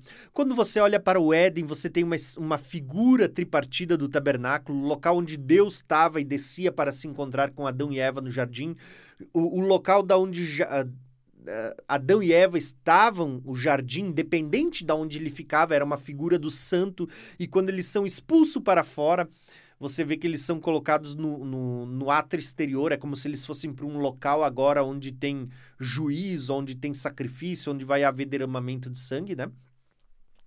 Quando você olha para o Monte Sinai, Moisés subindo o Monte Sinai, você também tem toda essa tipologia do tabernáculo. E lá em cima, depois Deus vai dar, então, vai mo- mostrar o tabernáculo celeste e vai pedir para ele fazer uma réplica aqui, né? Feito por mãos humanas. Então, você tem muitas uh, coisas interessantes. São acréscimos que eu procurei, talvez, não trazer com tantos detalhes nos outros vídeos. Quero trazer nesse e talvez não vou repetir nos próximos, né? Para trazer coisas novas nos próximos. Então, falamos do tabernáculo, falamos da criação, agora vamos falar de Cristo, depois do homem e por fim do Apocalipse. Então, olha só que interessante. Quando a gente olha para Cristo, lembra que a, a, tudo no tabernáculo aponta para Jesus? Quando a gente olha para o tabernáculo, a gente vê que o altar de sacrifício fala de derramamento de sangue, está apontando para a cruz de Cristo. A bacia uh, feita com os espelhos das mulheres, né? A bacia de bronze cheia de águas vivas também aponta para Cristo, né? Lembra que na, Cristo na cruz ele verteu do seu lado, quando ele foi transpassado por uma lança, ele verteu sangue e água. Sangue está aqui, ó. Água está aqui, ó. Perceberam? Né? Então, você vê que esses dois utensílios estão fala- falando de purificação, que é o, é o caminho para se chegar até Deus. Você precisa passar pelo sacrifício de Cristo e precisa se lavar, né, para se purificar, para poder entrar no santo. E agora a gente vai ver sobre essa mesa, que também aponta para Cristo. Então, quando a gente vê essa mesa e os pães, você vê que tudo é Cristo. Né? A realidade, como diz o autor de Hebreus, a realidade é Cristo. Então, quando a gente lê, primeira coisa que a gente vai começar a perceber, que nessa mesa tinham doze pães. E como é que Jesus se apresenta? Ele vai dizer lá em João, Jesus disse, eu sou o pão da vida, né? Aquele que vem a mim não terá fome, e quem crer em mim nunca terá sede. Por que que é usada essa palavra, não terá fome e não terá sede, sendo que ele falou que ele era o pão da vida? Porque quando a gente olha para a mesa dos pães, deixa eu entrar nessa imagem, a mesa dos pães, aqui você tinha o pão, o pão da vida, e você tinha uh, também uma jarra de água e uma jarra de vinho aqui. Então, o pão, Jesus diz, quem vem a mim não vai ter fome. E também quem crê em mim não vai ter sede. Por quê? Porque nessa mesa você tinha pão e vinho. Você comia, saciava a fome, mas também saciava a sua sede, né? Então é isso que Jesus está dizendo. Então você vê que essa mesa aponta para Jesus. Mas eu vou contar uma história para vocês, só para dar um acréscimo também, e depois a gente vai ver outras duas coisas importantes, tá? Quando a gente olha para Davi, lembra que Davi é uma figura de Cristo, né? Então você lembra que nessa mesa dos pães, só sacerdotes podiam comer dos pães dela.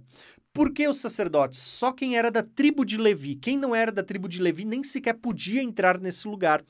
Os pães aqui eram considerados santíssimos. Só sacerdotes comiam, só levitas comiam desse pão.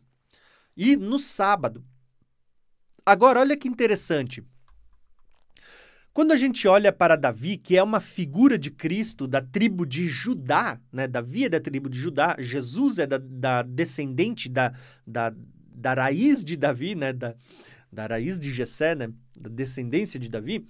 Você vê que, em uma ocasião, Davi, quando estava fugindo de Saul, ele chega até o, o templo, a, a tenda, Do, do encontro, o tabernáculo de Deus, e ele vai pedir pão, e o sacerdote vai dizer, não, eu não tenho pão comum, né? Olha, olha a expressão, eu não tenho pão comum, eu só tenho pão santo, pão santíssimo, né? E você vê que o, o, o sacerdote pega daquele pão santo e oferece a Davi, e Davi come junto com os seus, né? Então você vê Davi, que era da tribo de Judá, uh, futuro rei, uma figura de Cristo comendo o pão que só sacerdote tinha direito a comer. Então você vê um rei comendo o pão de sacerdote.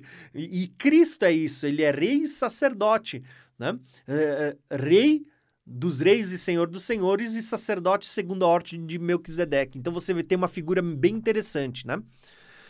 E, e é interessante porque uh, Deus não, não pune Davi. Você vê que qualquer um que pisava fora da linha, Deus punia, mas Deus estava deixando uma figura através de Davi. Tanto que nós temos na figura de casas de habitação de Deus, nós temos o tabernáculo, era um local onde Deus habitava. Depois do tabernáculo e antes da construção do Templo de Salomão, você tem uma tenda que Davi ergueu. Até tentei botar uma imagem aqui de uma tendinha feita de tecidos que Uh, Davi ergueu e colocou a arca antes de, faz... de ser feito o templo, né? E depois você tem o templo de Zorobabel, que foi embelezado por Herodes, e por fim ele é destruído, né? Agora, quando você olha para todas as, a, a, as moradas, você vê que Deus ele vai fazer uma colocação, ele vai dizer assim que ele, ele, ele reedificará o tabernáculo caído de Davi. Veja que ele não está falando nem do tabernáculo de Moisés, nem do templo de Salomão, que foi o filho de Davi que re- reconstruiu, nem do templo de Zorobabel, né? o, o de Esdras ali, uh, que eles reconstruíram na volta do cativeiro, nem o, o de Herodes, que foi embelezado, né? Veja que ele está falando daquela tenda de Davi, um local de adoração, um local onde quem estava ministrando era uh, um, um rei que estava oficiando como rei sacerdote, né? Da linhagem de Judá, né? Jesus, que, que era uma figura de Cristo, ele está dizendo, eu vou reedificar o tabernáculo caído de Davi. Olha que interessante, né? Então, eu só quis contar essa história para você ver. Quando a Bíblia diz ali, eh, em Mateus, vai dizer assim, ó, uh, naquela ocasião, Jesus passou pelas lavouras do... de cereal no sábado, seus discípulos estavam com fome, comeram e colheram espigas para comê-las. Os fariseus, vendo aquilo, lhe disseram, olha, os teus discípulos estão uh, fazendo o que não é permitido ao sábado. Ele respondeu, vocês não leram uh, o que fez Davi? Quando os seus companheiros estavam com fome, ele entrou na casa de Deus. O que era a casa de Deus? O tabernáculo que Moisés tinha construído. Uh, e juntamente com os seus companheiros comeram o pão, os pães da presença, né? Uh, e que não lhes era permitido fazer, mas apenas aos sacerdotes. Perceberam? Uh, os pães da presença eram justamente os pães que estavam aonde? Hum, nesta mesa da presença, que estava aqui dentro, né? Uh, Davi comeu uma coisa que só sacerdote podia comer. Mas eu só quis ler isso para que quando você ler esses textos, você tenha em mente o tabernáculo, porque eles estão te arremetendo para o tabernáculo. Agora, tendo contado essa história para vocês, agora sim eu quero ler alguns textos que estão associados a Jesus, o pão da vida, né? Primeiro, eu quero ler sobre a ceia. Por que eu quero ler sobre a ceia? Porque você vê que na ceia, Jesus ele parte o pão ao redor de uma mesa. E o que, que era isso? Não era o que o sacerdote fazia no sábado? No sábado, os sacerdotes se reuniam ao redor da mesa, eles partiam aquele pão da presença, aquele pão santo, e eles comiam aquele pão da presença e bebiam aquele vinho, né?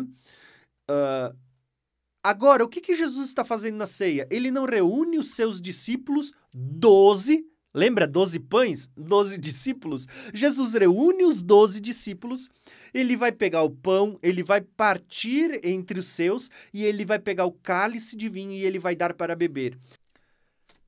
Então, olha o que diz Mateus vinte e seis. Enquanto comiam, Jesus tomou o pão, olha aqui o pão, né? Pão da presença, deu graças e partiu e deu aos seus discípulos. Lembra? Na mesa dos pães no tabernáculo tinha doze pães, Jesus tem aqui doze discípulos, né? Doze discípulos dizendo, tomem, comam, isto é o meu corpo. Olha como Jesus está dizendo, tá vendo os pães da presença que estavam naquela mesa? Aqui, ó, é o meu corpo, isso aqui simboliza o meu corpo, os pães é o meu corpo. Em seguida, ele tomou o cálice. Lembra que lá na mesa dos pães, além dos doze pães, tinha também o cálice de vinho, né? Tinha a jarra de vinho. Então, ele diz assim, ó. Em seguida, ele tomou o cálice, deu graças, ofereceu aos seus discípulos, dizendo, bebam todos vocês. Isto é o meu sangue da aliança, que é derramado em favor de muitos, para perdão de pecados. Olha que lindo isso, irmãos. O... o Lá na mesa dos pães tinha pão e vinho. Aqui Jesus pega o pão e vinho na ceia e ele diz, olha, pão da presença simboliza o meu corpo que é rasgado por vocês. O vinho representa o meu sangue que é, vai selar uma aliança que proporciona a redenção pelos pecados de vocês. E ele diz no versículo vinte e nove, e eu lhes digo que de agora em diante não bebereis este fruto da videira até aquele dia em que bebereis vinho novo quando vos, uh, com vocês no reino do meu Pai. Jesus diz para os discípulos, a partir dessa ceia vocês não vão cear mais comigo até que vocês bebam um vinho novo que eu vou ofertar para vocês quando eu vim no reino do meu Pai.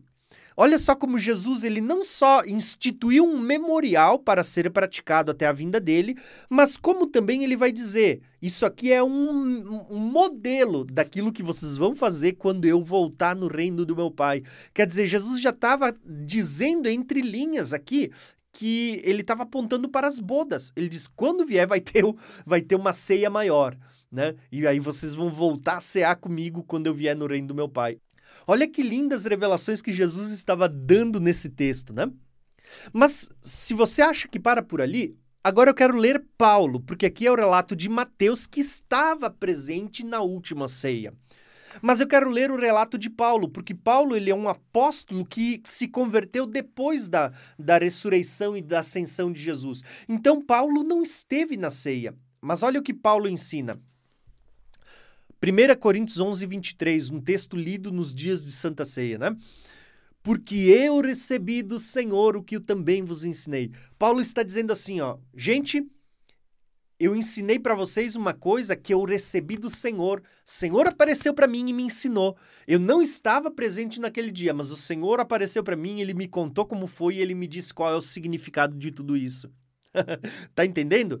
Então, olha só. Versículo vinte e três, porque eu recebi do Senhor o que também vos ensinei, que o Senhor Jesus, na noite em que ele foi traído, olha aqui, ó, Mateus vinte e seis, a noite que ele foi traído, né?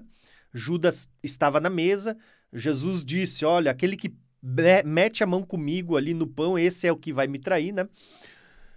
Então, ele diz, na noite em que ele foi traído, tomou o pão, tendo dado graças, partiu, e disse, tomem, comam, isto é o meu corpo que é partido por vós. Não foi o mesmo que Jesus disse aqui no, no versículo vinte e seis? Isto é o meu corpo? Né? Agora, olha só, versículo vinte e quatro, aqui embaixo. Ó. Fazei isto em memória de mim. Lembra que quando a gente leu sobre o tabernáculo, aqui o texto dizia que isso era um memorial, né? Que era, era feito como um memorial. Deixa eu achar a palavra. Aqui, ó, a palavra memorial, ó, uh, os pães eram como se fosse um memorial diante da presença de Deus.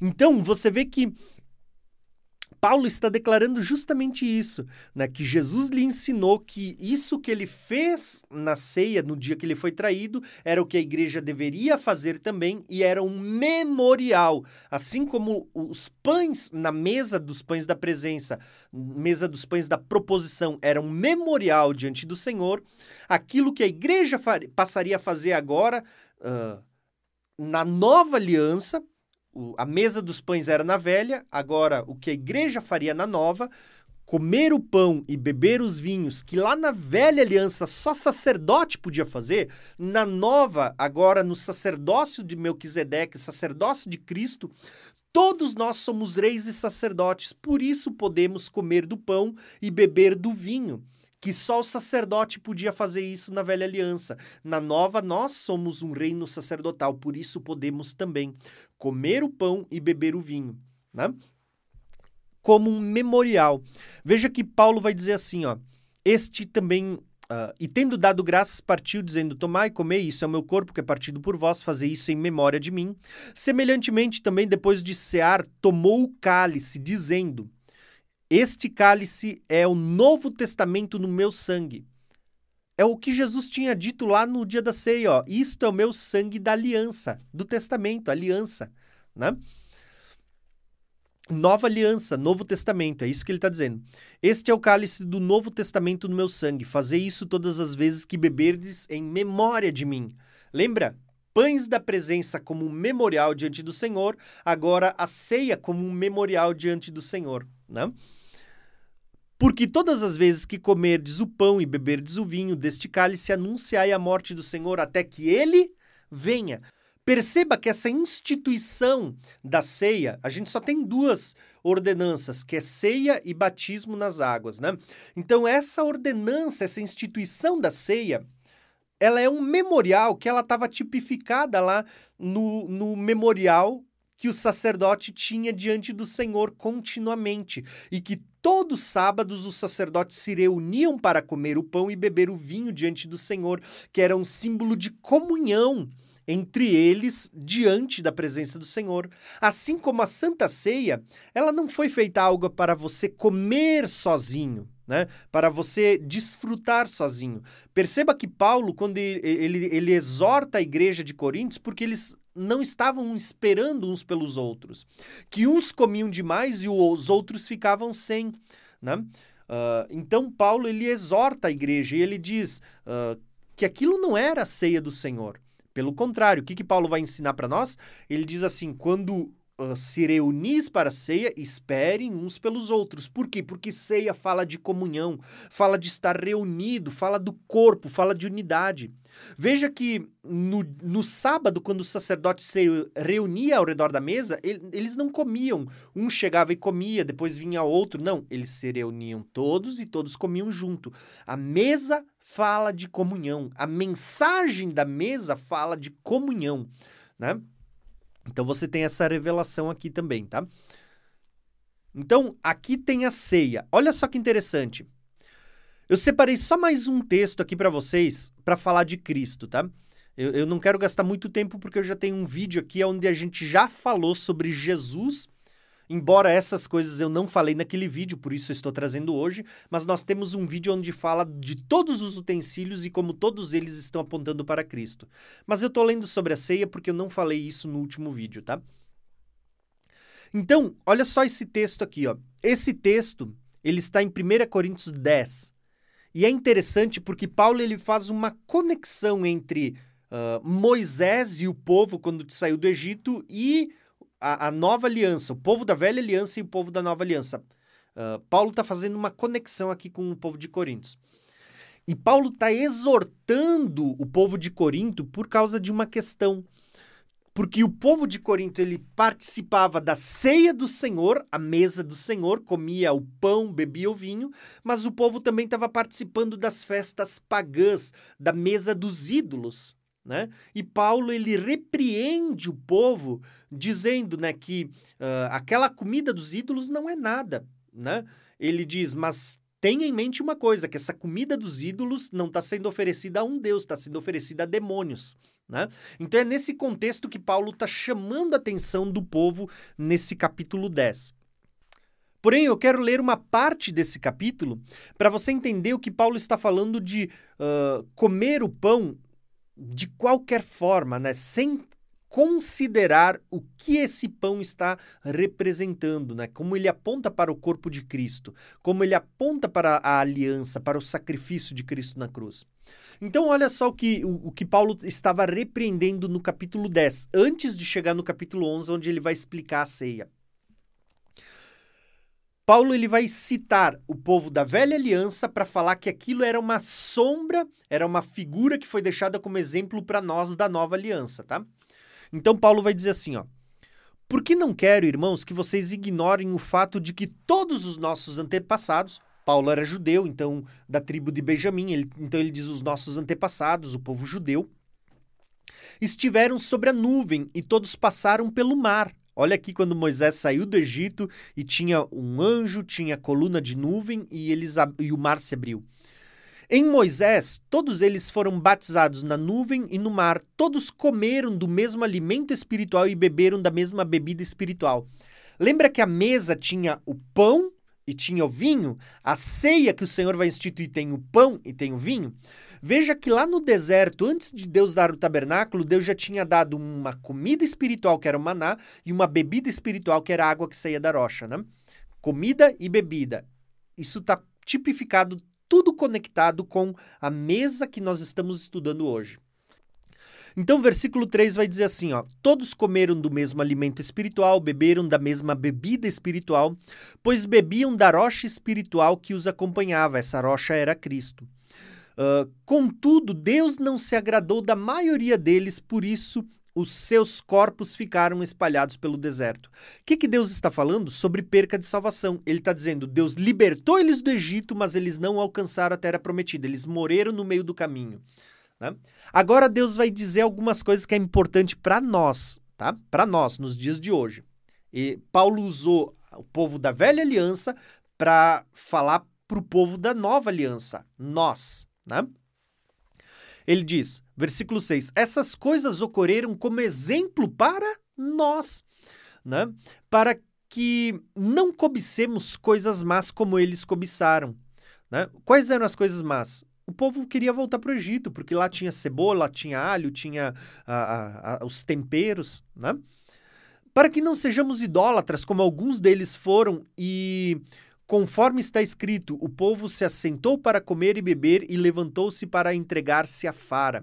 Lembra que na situação de Balaão, Balaão ele não podia amaldiçoar o povo, então ele mandou Balaque mandar mulheres, sacerdotisas, uh, prostitutas cultuais, se prostituírem com o povo e fazer com que o povo se voltasse para os seus ídolos? E assim Deus ficou irado e muitos morreram? O povo pecou por idolatria.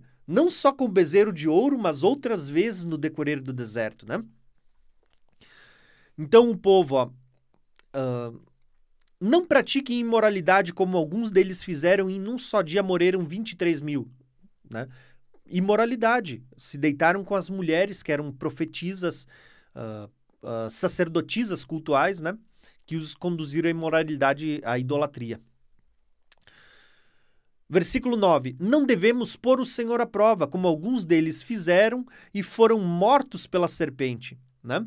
Lembra aquela situação da serpente de bronze que Moisés teve que erguer porque o povo estava murmurando contra Deus? Tá ali, ó.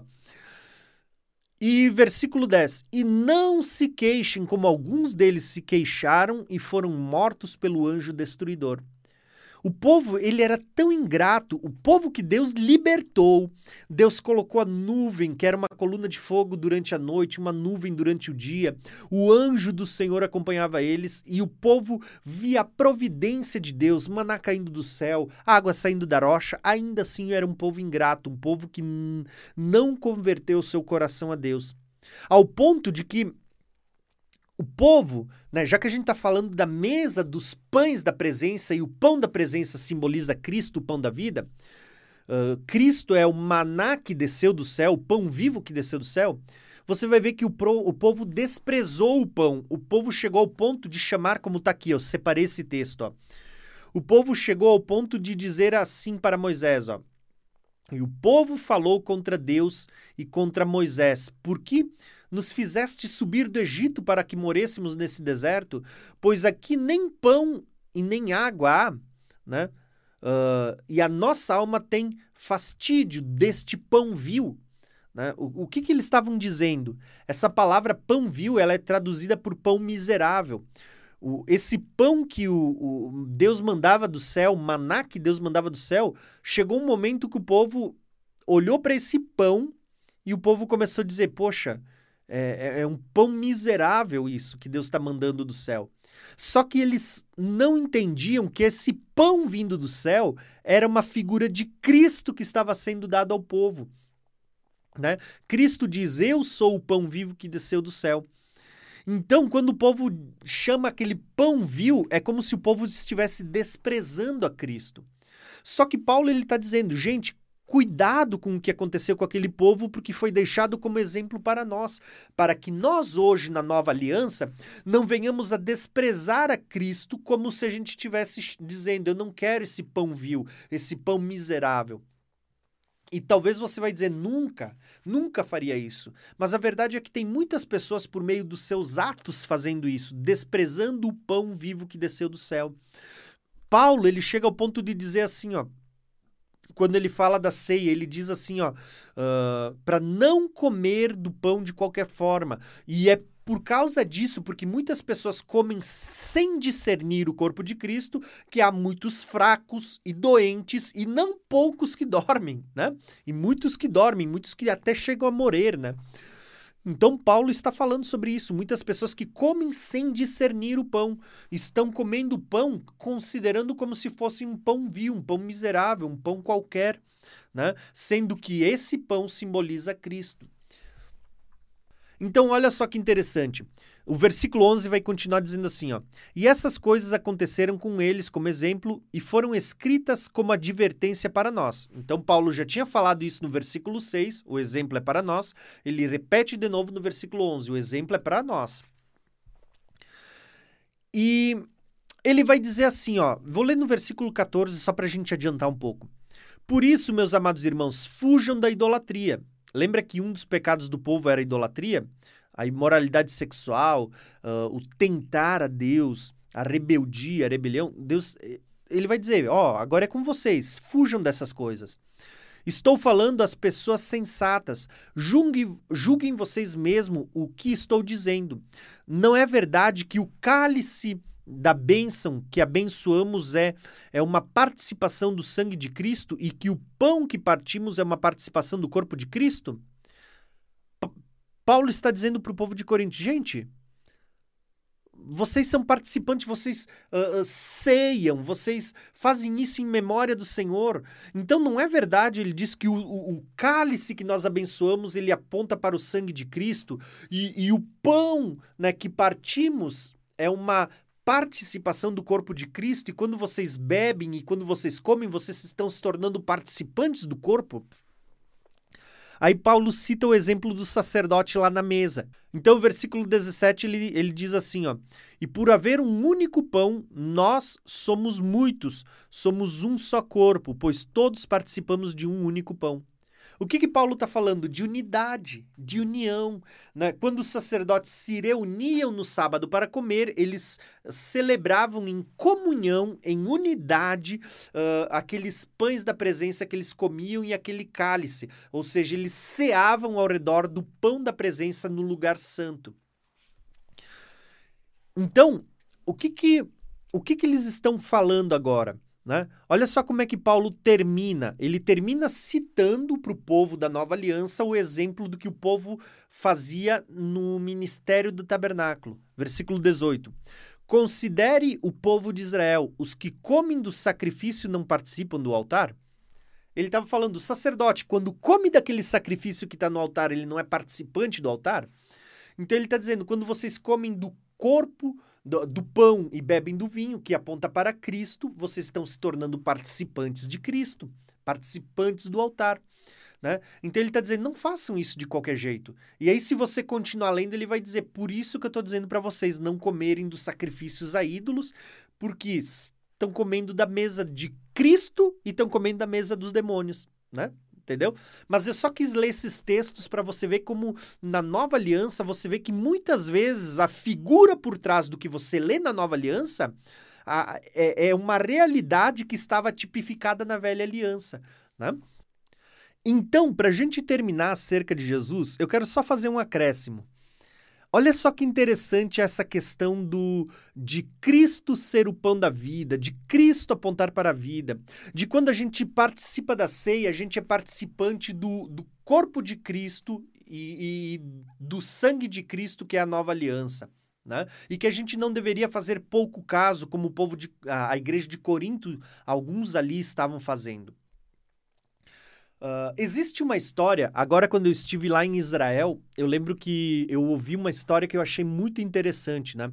Quando eu estive em Israel, a gente esteve ali ao redor do, de Tiberíades e a gente podia andar no, no, no lago de Tiberíades, que é o mar da Galileia, né? A gente fez um passeio de barco e enquanto a gente conversava, ali tinha um judeu messiânico que estava cantando no barco e a gente conversando, eu ouvi algo que me chamou muita atenção, uma explicação, né? Que de um lado ali houve uma multiplicação de pães e peixe, né? Então, na primeira grande multiplicação de pães que houve ali ao redor do, do Mar da Galileia, de um lado ali, Jesus estava entre o povo judeu, numa grande maioria de povo judeu, né? E Jesus, ele pega cinco pães e dois peixinhos, isso está lá em Mateus catorze, do versículo treze em diante, até lá pelo vinte, vinte e um, né? Jesus pega cinco pães, dois peixinhos, e Jesus, ele alimenta mais de cinco mil homens com aqueles cinco pães. No final, a Bíblia diz assim que sobrou doze cestos. Grave isso, ó. Doze cestos, tá? Doze cestos. Doze aponta para o quê, irmãos? Aponta para os, os doze patriarcas, aponta para as doze tribos de Israel, né? Doze, doze tribos de Israel. Jesus estava entre o povo israelita, né? entre, os, entre o povo judeu, e Jesus alimentou eles multiplicando o pão e no final sobrou doze, doze cestos, ou seja, fala de doze tribos, doze, as doze tribos de Israel.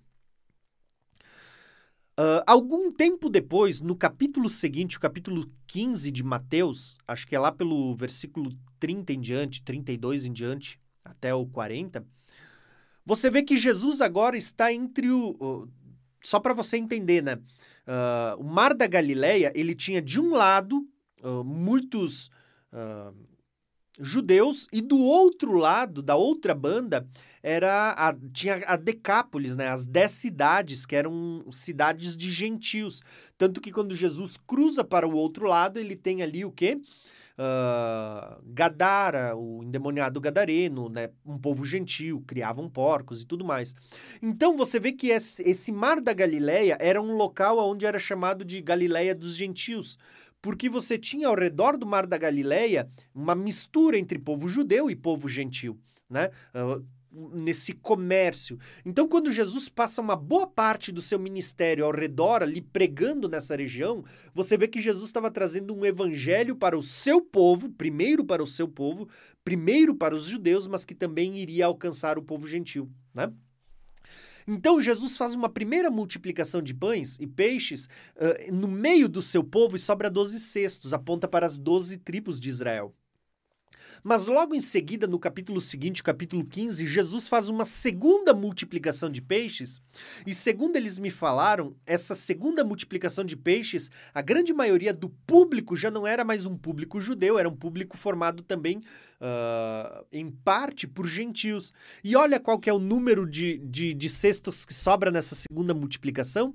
Quando você lê Mateus quinze, do trinta e dois ao trinta e nove, você vê que ali, na primeira multiplicação, no capítulo quatorze, sobrou doze cestos, né? doze cestos, e na segunda multiplicação sobrou sete, né? Se doze aponta para as doze tribos, sete aponta para o quê? Para a igreja. Lembra das sete igrejas no livro do Apocalipse?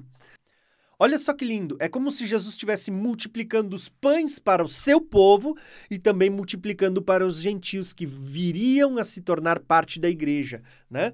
Então, os doze fala da casa de Israel, os sete fala da igreja, né? A plenitude da igreja. Então, Jesus, desde lá, ele já estava mostrando que ele estava dando pão para o seu povo, tanto da velha como da nova aliança, que os dois seriam unidos, o mistério de Cristo anunciado por Paulo, né? Os dois tornam-se um, né? No, em, em Cristo Jesus, né? Então, olha só que lindo isso. Só quis trazer esse último acréscimo antes da gente falar sobre o homem, né? Então, já falamos sobre o tabernáculo, já falamos sobre a criação, já falamos sobre Cristo. Agora eu quero falar sobre o homem de uma forma bem breve, dois minutinhos só, depois a gente já vai para o Apocalipse. Quando a gente vai para o homem, a gente já falou sobre essa imagem nos vídeos anteriores, por isso hoje eu não vou repetir ela, né? Eu quero falar só sobre um texto. Em Lucas capítulo quatro, quando Jesus é tentado, né? Nessa viagem que a gente fez a Israel, a gente esteve lá no Monte da Tentação, aonde eles acreditam que foi o monte que Jesus foi tentado, lá em Jericó, né? Uh, quando Jesus foi tentado no Monte da Tentação, a Bíblia diz que Satanás disse para Jesus, olha, se tu é o Filho de Deus, transforma essas pedras em pães, né? O que que Jesus diz? Nem só de pão viverá o homem, mas da palavra de Deus.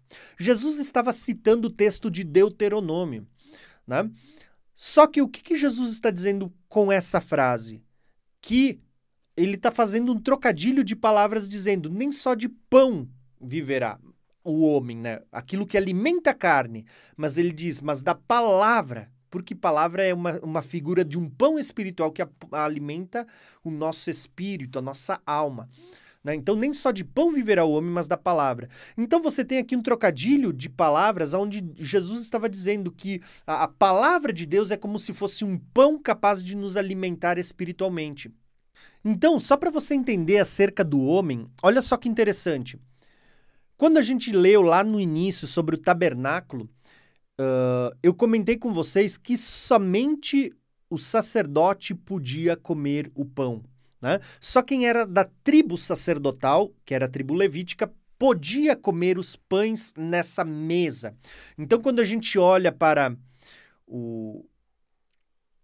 esse lugar santo, aqui fora no átrio, o povo podia chegar até o altar de sacrifício, mas o povo não tinha acesso ao lugar santo. Quem é que podia entrar aqui no lugar santo, ao redor dessa mesa, e participar da ceia que era feita com pão e vinho todos os sábados aqui dessa mesa? Só quem era sacerdote, né? Só quem fazia parte da linhagem, da tribo sacerdotal, né? Que tinha direito a, a essa comunhão no sábado. Por que que eu estou dizendo isso? Porque quando a gente olha para a palavra de Deus, você vai ver que a mesma coisa acontece com a palavra de Deus. A palavra de Deus não é para todo mundo, irmãos, né? Lógico, ela é para todo mundo, para ser pregada a todas as pessoas, mas ela é para os filhos que aceitam a palavra, né? É, é para aqueles que aceitam.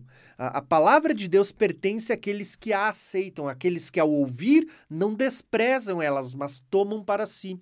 Quem é que come, quem é que se alimenta da palavra? Aqueles que creram em Jesus, aceitaram o seu sacrifício e se tornaram sacerdotes, como Pedro diz. Nós somos a nação santa, nós somos o povo de propriedade exclusiva do Senhor, nós somos o reino sacerdotal para servir ao Senhor e oferecer sacrifícios espirituais. Então, quando a gente olha para essa mesa, quem é que podia oficiar aqui? Somente sacerdotes. Para quem que era a palavra de Deus? Para os filhos. Não é para o incrédulo, é para os filhos, né? O incrédulo, se ele pegar a palavra de Deus, vai ser só conhecimento. Mas para quem creu em Cristo, para quem aceitou o Senhor, para quem tem o Espírito Santo, para esse sim, para esse sim é a palavra revelada de Deus, né? Agora, olha só que interessante, quando a gente fala do homem ainda, uh, eu, eu gosto muito de, de olhar para a figura que tem aqui no homem, porque quando a gente olha para essa mesa uh, em que o homem está sendo tipificado, você vê que essa mesa tinha duas pilhas, né? Duas colunas, ou, dependendo da tradução, duas filas, né? De seis, seis aponta para o homem, mas o dois aponta para testemunhas, sempre aponta para duas testemunhas, né? Uh, tanto que você vai ver duas varas de, uh, de madeira revestida de ouro, aponta para as duas testemunhas, vou falar disso mais adiante, né? Duas pilhas de pães aponta para duas testemunhas também, que é como se as duas pilhas aqui fosse uh, o povo gentil, e o povo judeu, né? O povo da primeira aliança e o povo da segunda aliança. Tanto que quando você vê, cada pão tinha dois quilos, então se eram doze pães, eram vinte e quatro quilos, aponta para doze tribos e doze apóstolos, né? doze patriarcas e doze apóstolos, vinte e quatro. Então você sempre vai ter essa tipologia apontando para o homem ou apontando para aqueles que Deus escolheu como suas testemunhas, né? Mas olha só, eu vou trazer mais um acréscimo aqui que eu não falei nos vídeos até agora, mas eu vou trazer esse acréscimo porque está ligado à mesa e eu acho que é bem interessante, tá? Quando a gente olha para o tabernáculo, esse tabernáculo aqui, nós tínhamos apenas uma mesa que ficava aqui no lugar santo, né? Uma mesa, e essa mesa, ela tinha doze pães, tá?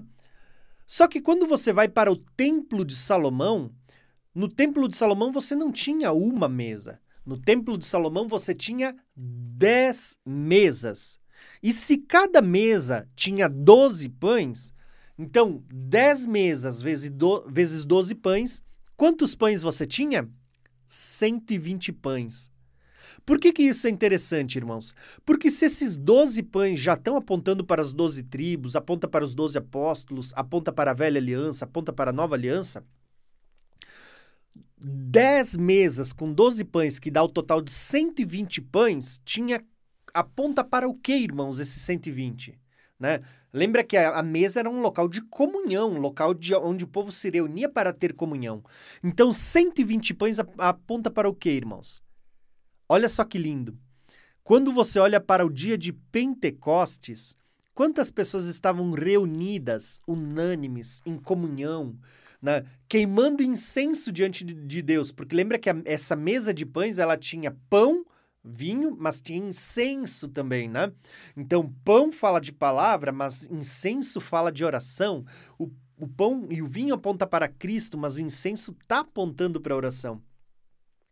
Lá no Pentecostes, você vai ver que tinha cento e vinte discípulos de Jesus reunidos em um lugar, unânimes, clamando a Deus, esperando a presença de Deus, né? Eles estavam reunidos, aguardando a promessa de Deus. cento e vinte pessoas, irmãos. Está associando aqui, ó, doze pães, aponta para os doze apóstolos, aponta para as doze tribos, aponta para a velha, para a nova aliança. Mas, quando você olha para o templo, era dez mesas, eram uh, dez vezes doze, cento e vinte pães. cento e vinte pães aponta para quem?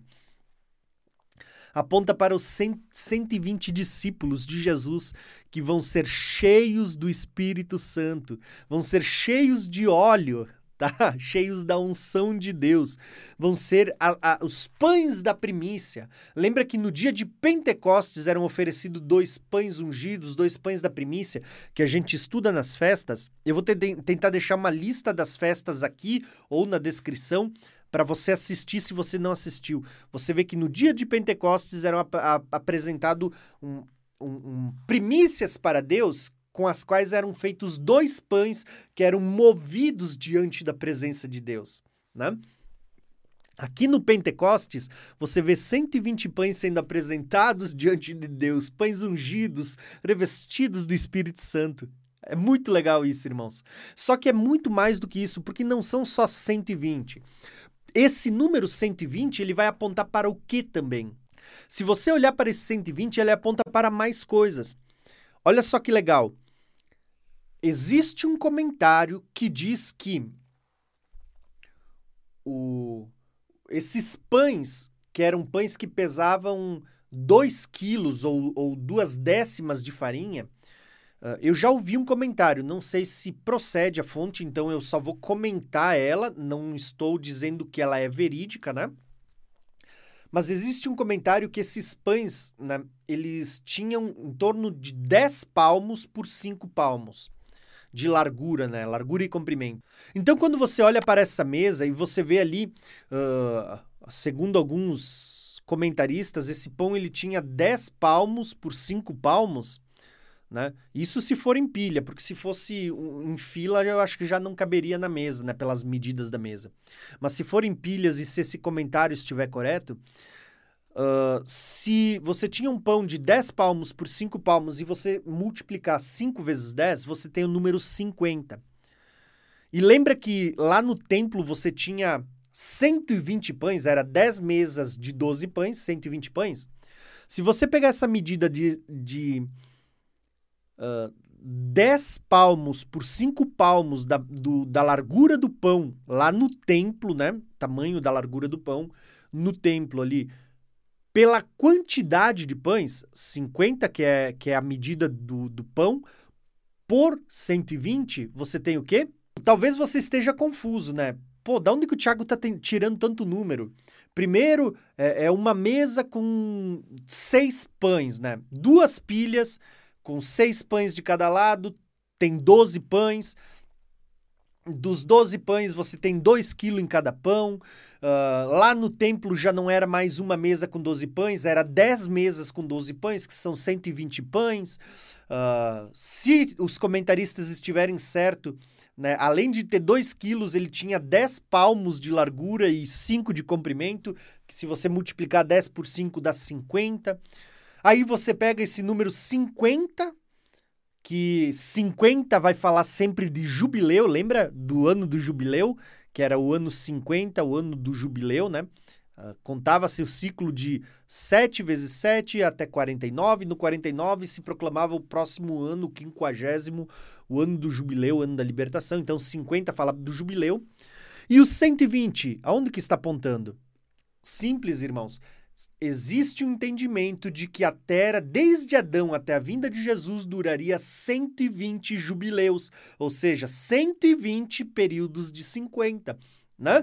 Então, tanto que é dito lá em Gênesis, né, que o Espírito do, de Deus não contenderia mais com, com o homem, mas os seus anos seriam de cento e vinte, né? Uh, alguns entendem que ali havia uma profecia falando do período da Terra, cento e vinte jubileus.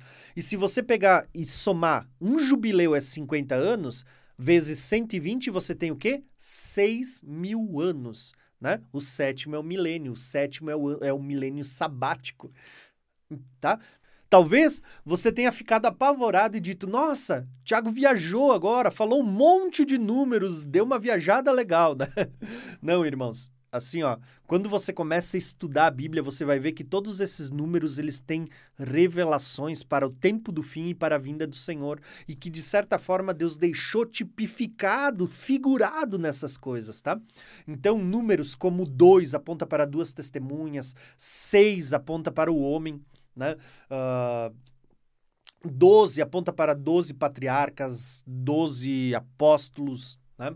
Aponta para a velha e a nova aliança.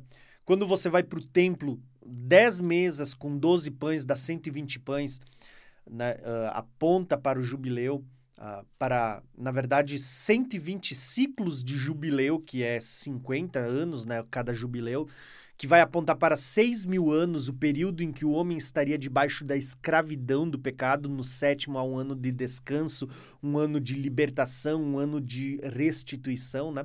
Então, existem muitas revelações. Mas eu quis aproveitar para falar um pouquinho disso para vocês, enquanto a gente falava aqui sobre o homem, né? Por fim, irmãos, então, já falamos sobre o tabernáculo, falamos sobre a criação, né, onde eu abordei um pouco sobre o Éden, sobre o Monte Sinai.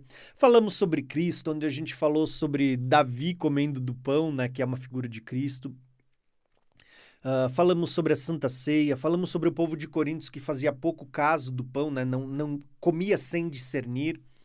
Como o pão aponta para Cristo, é uma figura que aponta para Cristo, né? Não só o pão, mas o vinho, aponta para a Santa Ceia que a gente faz. Aquilo que o sacerdote fazia ao redor dessa mesa no, nos sábados é o que a gente também faz quando a gente se reúne para cear como um memorial ao Senhor. Falamos sobre o homem aí, onde eu falei que o homem não vive só de pão, mas de toda palavra que procede do Senhor, e também mostrei alguns números, como isso está conectado, né, com, com profecias escatológicas. Mas agora eu quero encerrar falando sobre o livro do Apocalipse, como essa mesa está, de certa forma, associada ao Apocalipse. Olha só, irmãos, quando a gente olha para essa mesa, que é um local de comunhão, de, de relacionamento, um local de, de, de saciar, né? De comungar, você vê que começa lá no Éden, como a gente falou de Adão, né? Que Deus vinha ter comunhão com Adão. Uh, vai passar pelo Sinai, vai passar pelo tabernáculo, que é a figura onde todo sábado o sacerdote se reunia para comer e, e ter comunhão, unidade, né? Lembra que Jesus ora e diz assim: Pai, eu oro para que eles sejam um, assim como nós somos um, fala de unidade. Mas você vai ver que no corpo de Cristo agora vai ser tipificado agora na ceia também, onde vocês se reúnem todos para participar da ceia como um só corpo, né? De, fala de unidade, fala de comunhão, mas o ápice de tudo isso está onde? No livro do Apocalipse. É verdade, irmãos. Por quê? Porque é onde vai se dar o auge de toda essa revelação. Vamos ler ali esses textos? Olha só, o que, que nós temos aqui? Pão. E nós temos mesa. Então, grave essas duas expressões. Pão fala de comer, de cear juntos, né? E a mesa fala de uma mesa posta, né? Aonde que a gente vai ver isso? Lá no livro do Apocalipse. Olha só alguns textos. Quando a gente lê, entra no Apocalipse, olha o que... Tô até enrolando a língua já.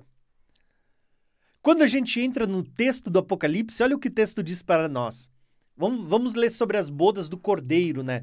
Uh, quando a gente lê lá sobre a, a, a última das sete igrejas, você vê que para cada uma das igrejas, Jesus estava dizendo: eis que breve venho, venho a ti sem demora, breve virei, né?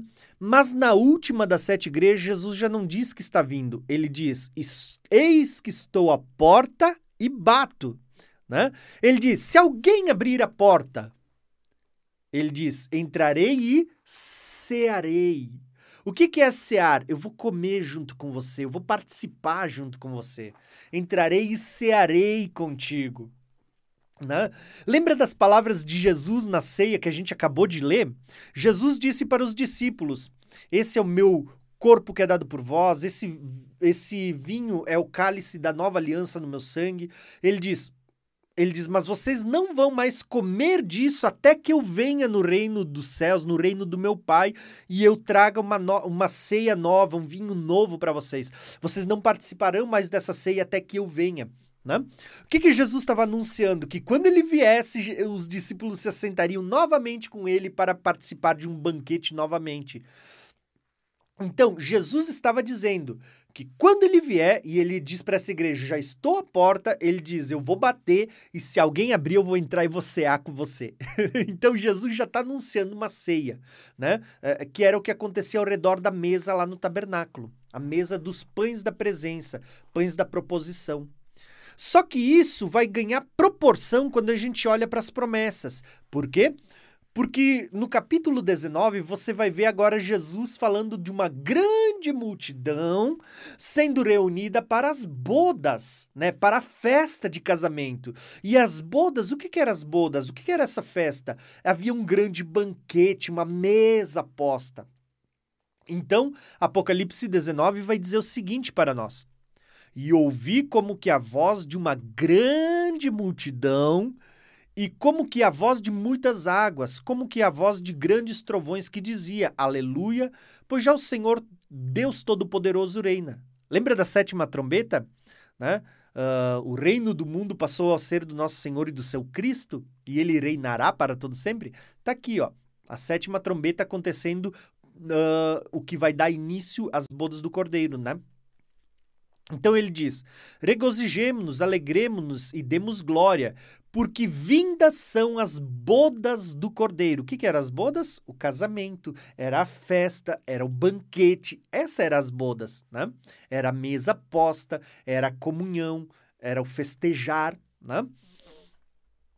E já a sua esposa se aprontou, e foi-lhe dado vestir-se de linho fino e puro e resplandecente, porque ao linho fino são as justiças dos santos. E disse-me, escreve, bem-aventurado aqueles que são chamados à ceia das bodas do Cordeiro. Né? Irmãos, quando ele fala da ceia, lembra do, do capítulo três de Apocalipse? Uh, estou à porta, eu bato, e se alguém abrir, eu entrarei e cearei com ele. É a bo... São as bodas, né? Ele diz, uh, se alguém tiver ali e abrir, eu vou cear, vai participar das bodas comigo, né? Aonde que isso está, irmãos? Jesus, ele... Sabe quando você começa a conectar os links, você vai ver que Jesus falou várias, várias e várias vezes disso, né? Olha alguns textos comigo.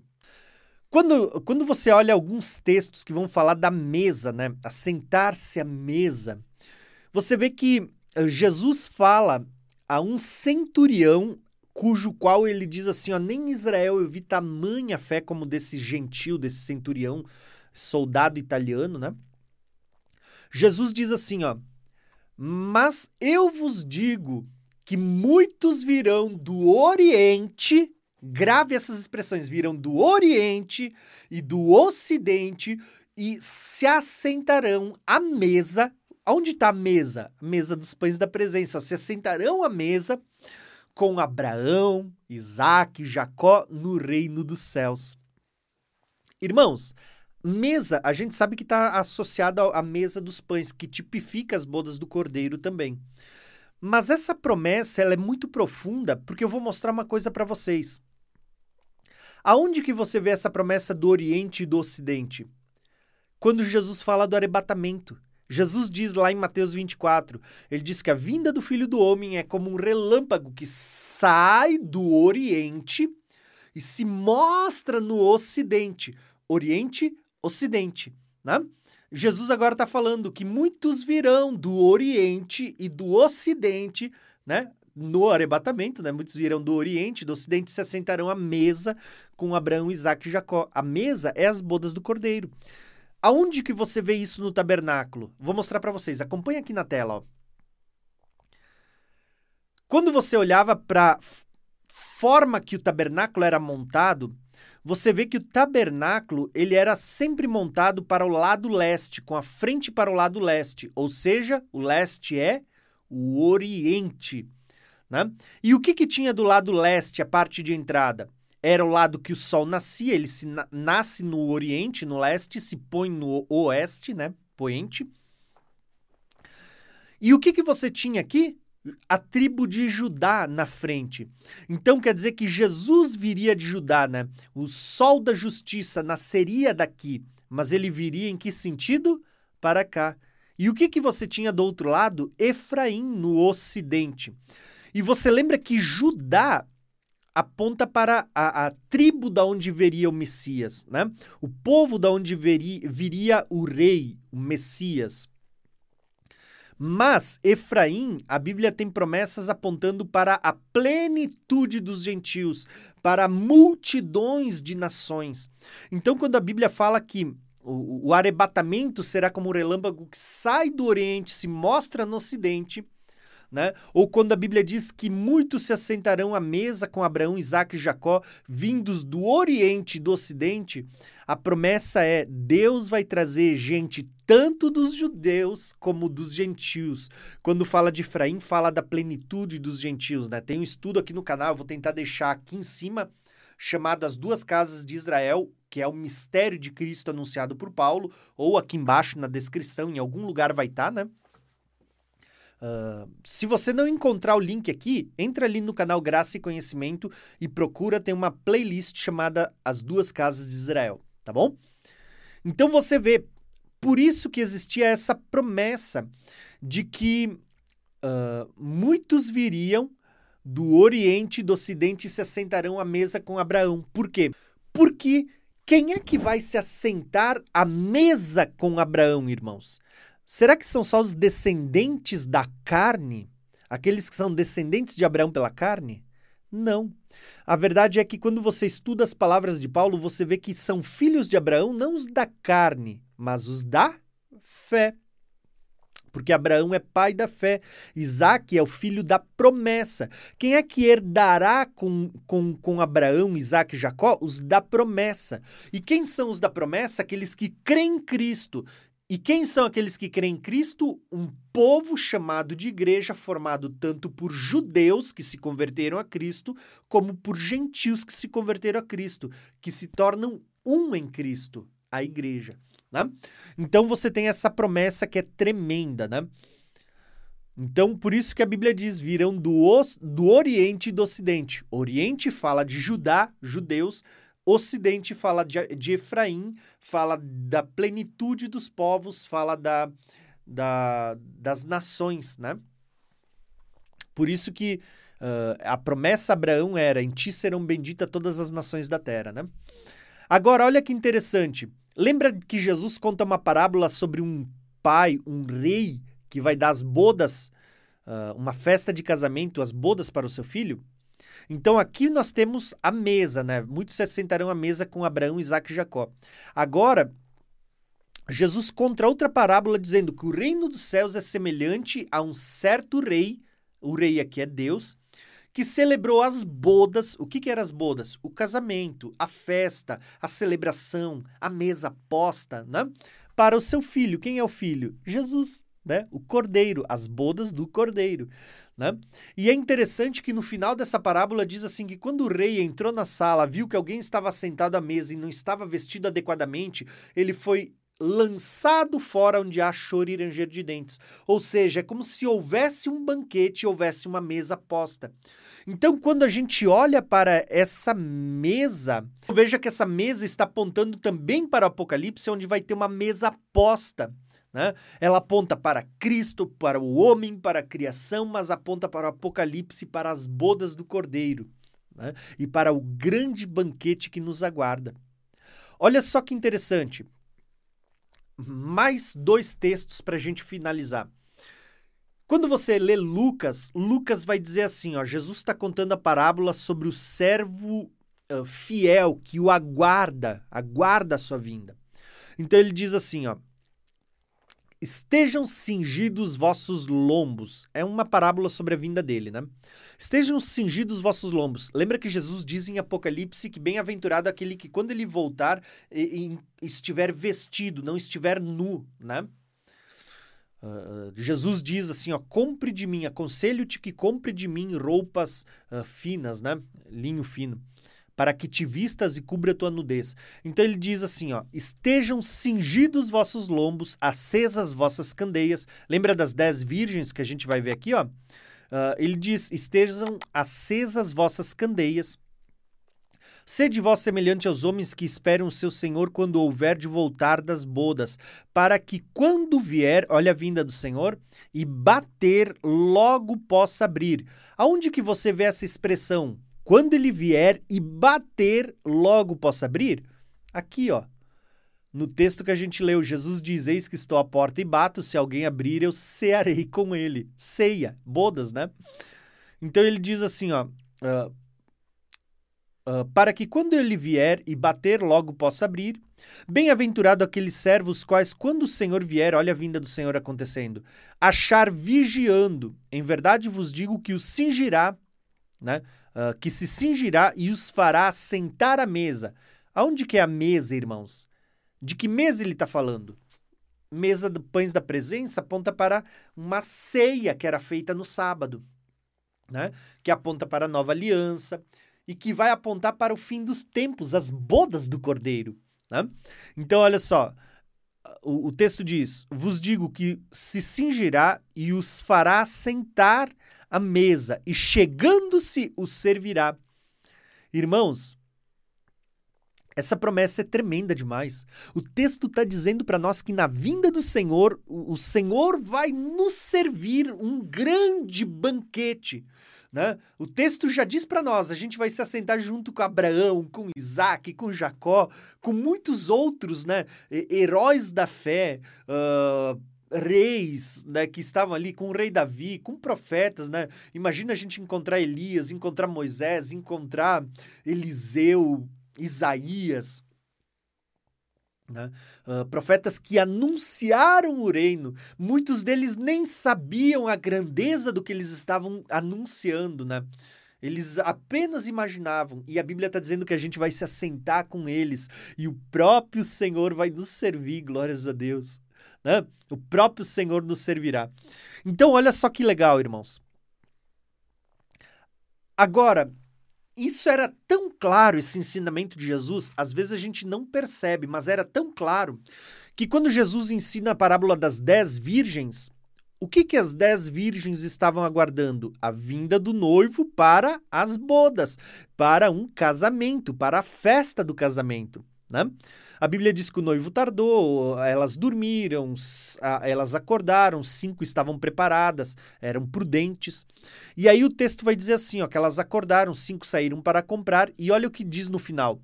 E tendo elas ido comprar, chegou o esposo, olha o, o Jesus vindo, chegou, né? E as que estavam preparadas entraram com ele para as bodas, né? E a porta fechou. Perceba que quando a gente fala das bodas do Cordeiro, uh, aquela mesa que a gente vê aqui, ó, são mesas que apontam para, a, a, a, para muitas coisas, mas principalmente para o livro do Apocalipse, quando fala da, da festa que o Senhor vai dar, da comunhão, da, do congregar, do reunir para festejar, né? E qual que é a grande revelação com a qual eu quero encerrar esse estudo? Eu vou perguntar para vocês, vocês lembram quando a gente leu aqui o texto de Êxodo trinta e sete, o texto de Levíticos, que diz que era no sábado que o sacerdote devia se reunir para comer os pães nesta mesa? Né? Era no sétimo dia? Então, irmãos, qual é a grande revelação aqui? Quando que serão feitas as bodas do Senhor? Quando é que o Senhor vai dar esse banquete no qual muitas pessoas do, Ori- do Oriente e do Ocidente se reunirão à mesa para comer com Abraão, Isaac e Jacó, aonde o próprio Senhor nos servirá, aonde, os, aonde nós vamos comer dessa ceia? Uh, e Jesus diz, que Jesus disse lá quando ele serviu a última ceia, Uh, vocês não comerão mais disso até que eu venha no reino do meu Pai e vos sirva vinho novo, né? Quando que a gente vai participar dessa ceia?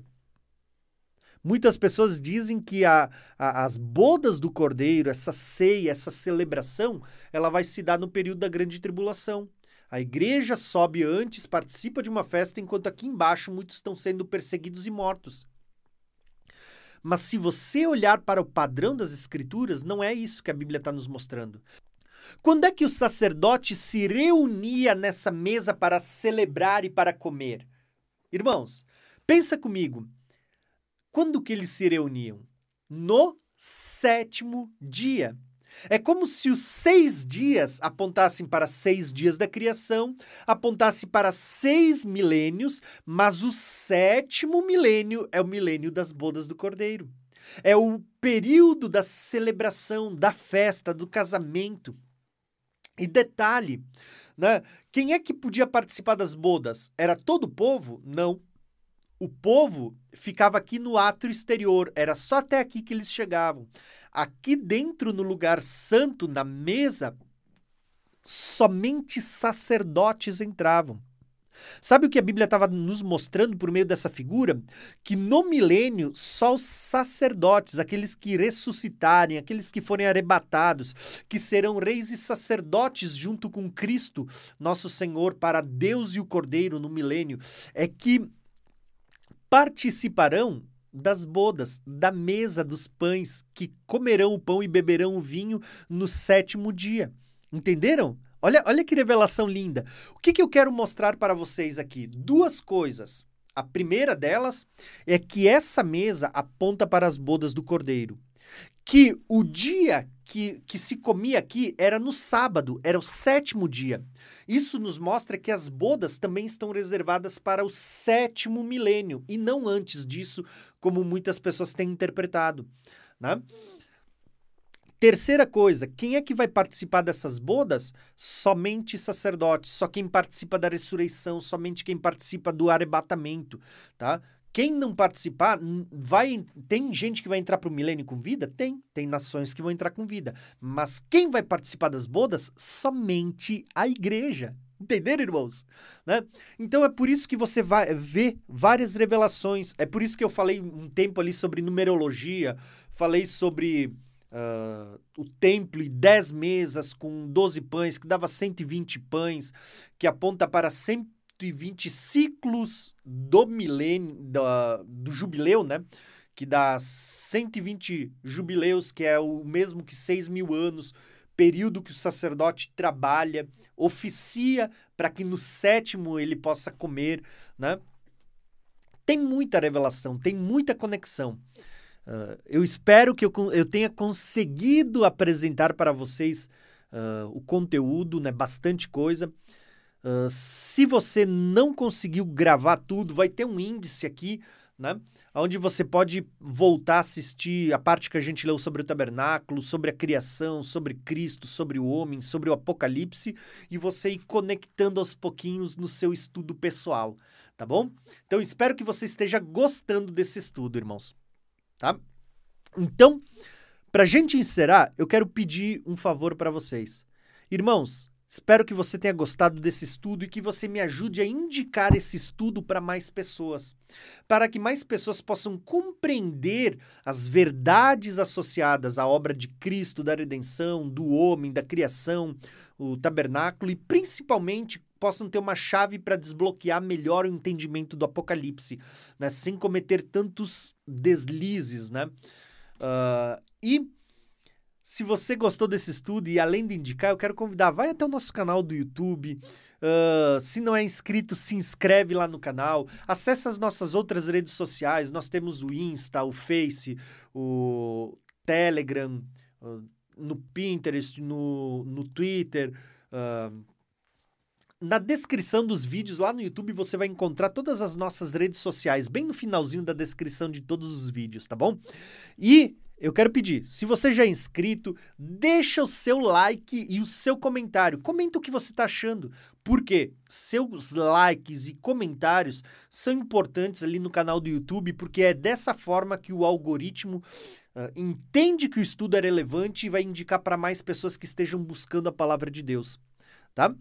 E, além de tudo, eu vou pedir, compartilha, sabe? Compartilha esse estudo, uh, compartilha os vídeos ali no canal do, do YouTube, você vai me ajudar dessa forma. Pode ser na sua rede social, no seu story, na, na, nos... aonde você tiver os seus grupos, me ajude a compartilhar. Você não está compartilhando o Tiago, né? Você não está compartilhando o canal Graça e Conhecimento, você está compartilhando a palavra de Deus que tem o único objetivo de edificar o corpo de Cristo. Tá bom, irmãos? E se você sentir no coração, e somente se você sentir no coração, eu quero te pedir, torne-se membro desse canal ou torne-se um contribuinte por meio dos outros meios, né? Uh, e nos ajude, tá? Vou dizer para vocês, uh, a gente tem precisado muito de ajuda, tá? Então, se você sentir no coração, nos ajude uh, também sendo contribuinte aqui no nosso canal, tá bom? Tá? Uh, a Bíblia diz ali que se a, a, a gente compartilha coisas espirituais, somos também dignos de receber coisas materiais, né? Então, Paulo ensina muito sobre esse princípio, né, nas Escrituras, né? Então, se você sentir no coração e se for algo movido pelo Espírito Santo, eu quero pedir, torne-se membro, né, ou, ou, ou um contribuinte aqui no canal, para nos ajudar, né? Tanto na parte dos equipamentos, na parte dos programas, as coisas que a gente, as despesas mensais que a gente tem aqui no canal, tá bom? Então, um abração e até o próximo vídeo.